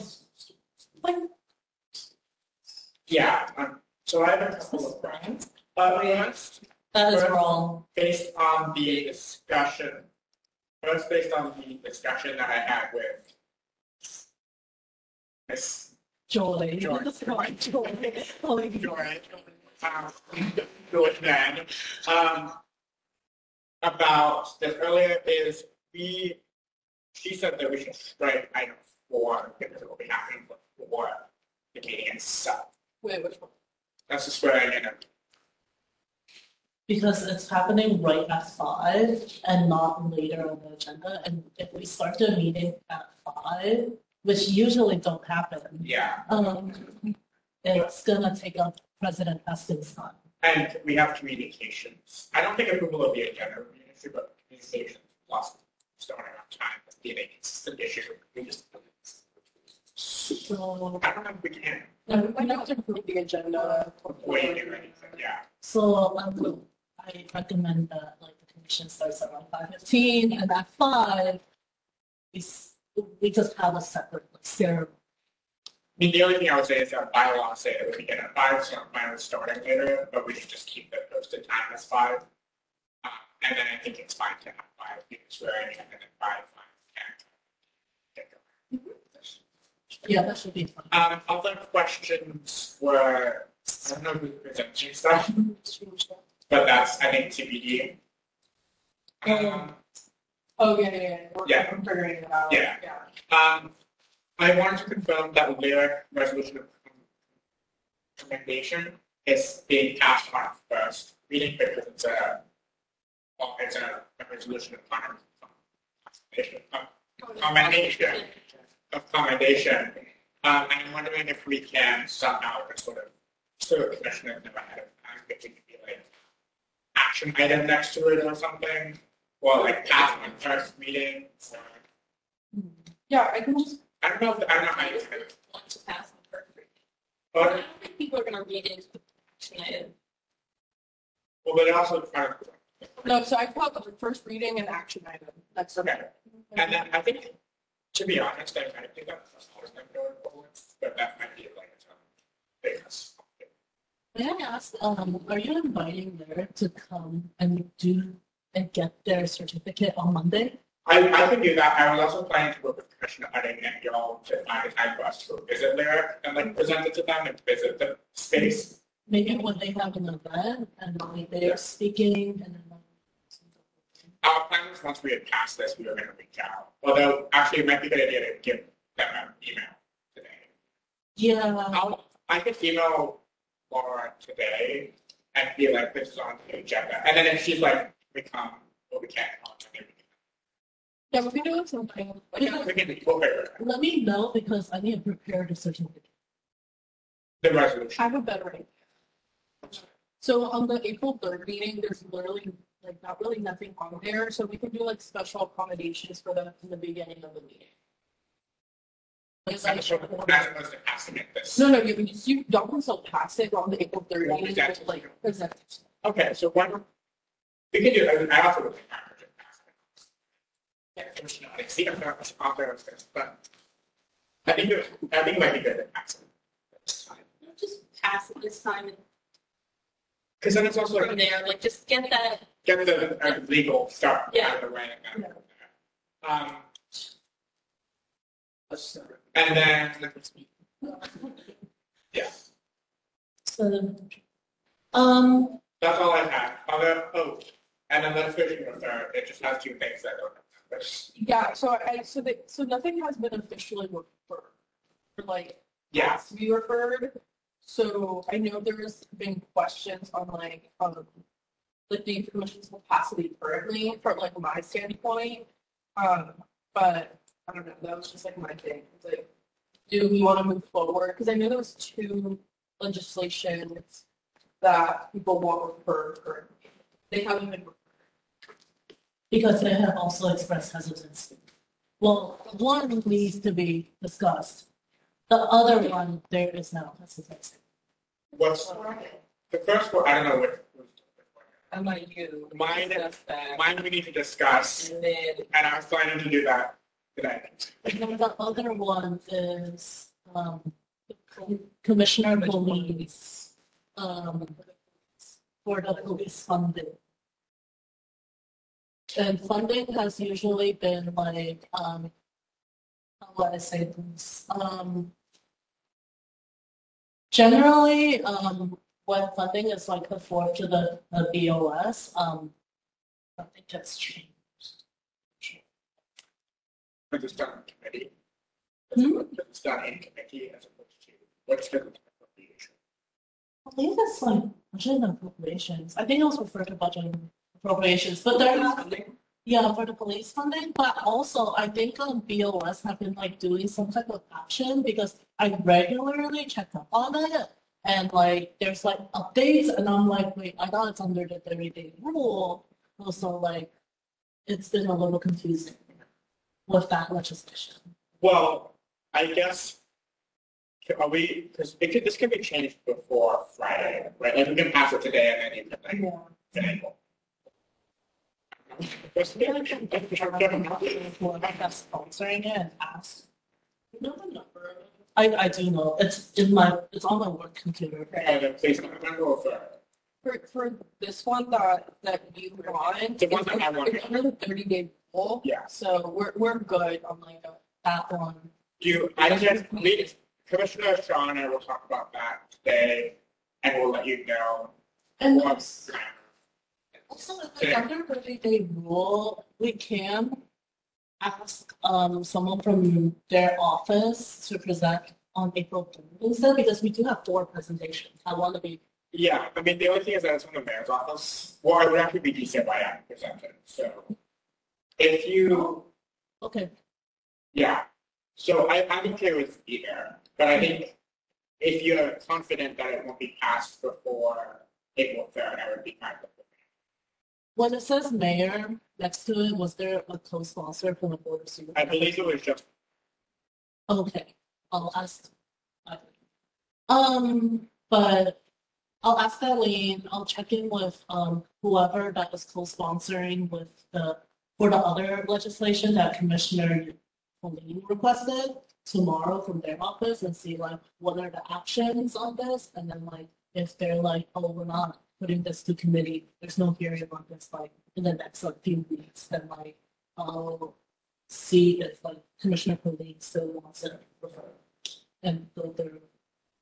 okay, I would just say that that particular piece of legislation is a matter of urgency, so it might be important to take that into consideration. Like, if we need to, we should put them on.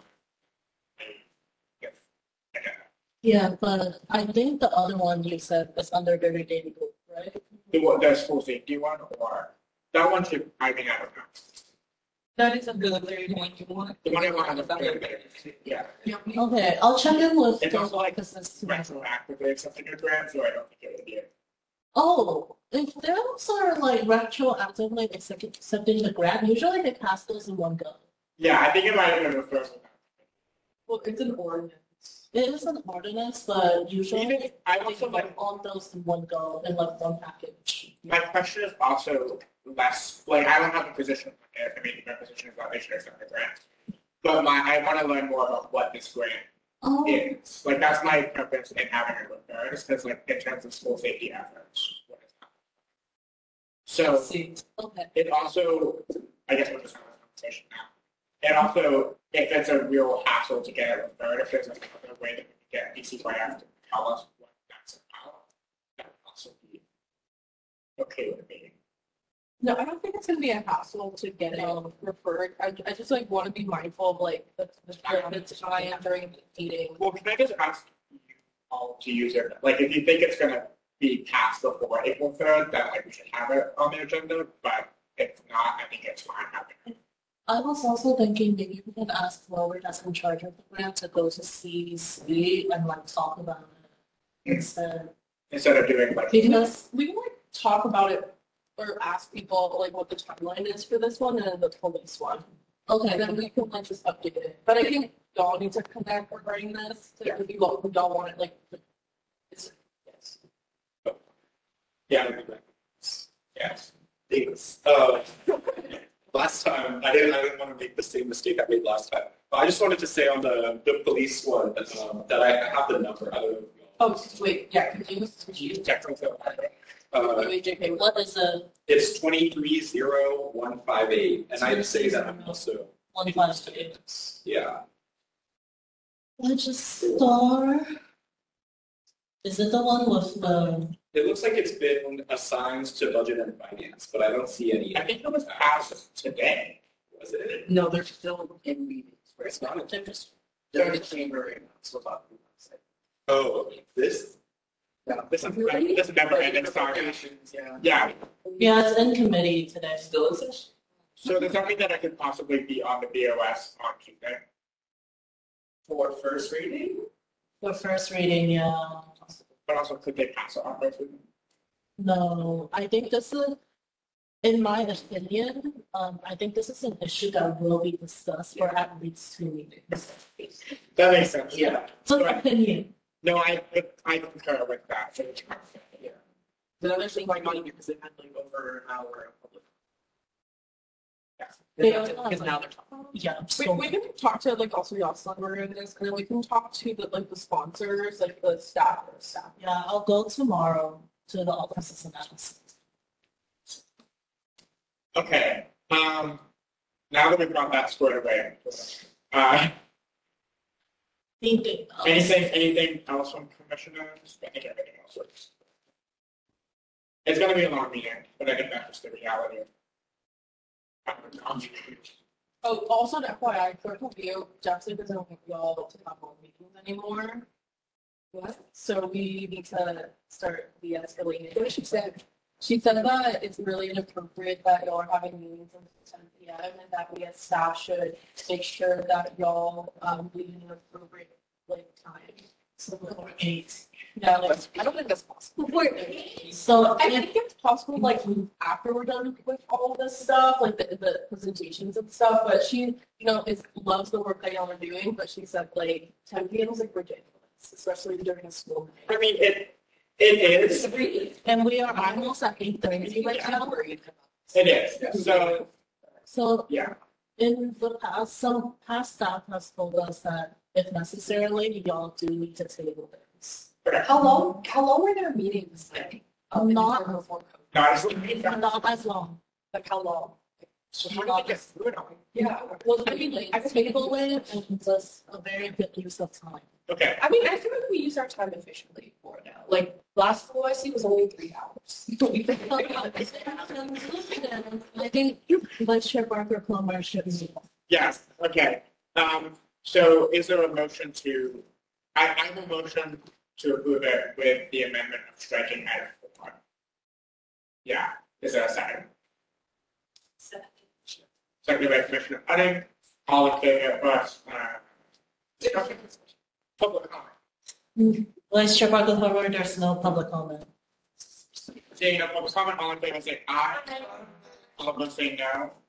The ayes have it. Please, Madam Clerk, please call item seven. Um, item number seven, didn't permit. Thank you, this meeting is adjourned at eight thirty P M.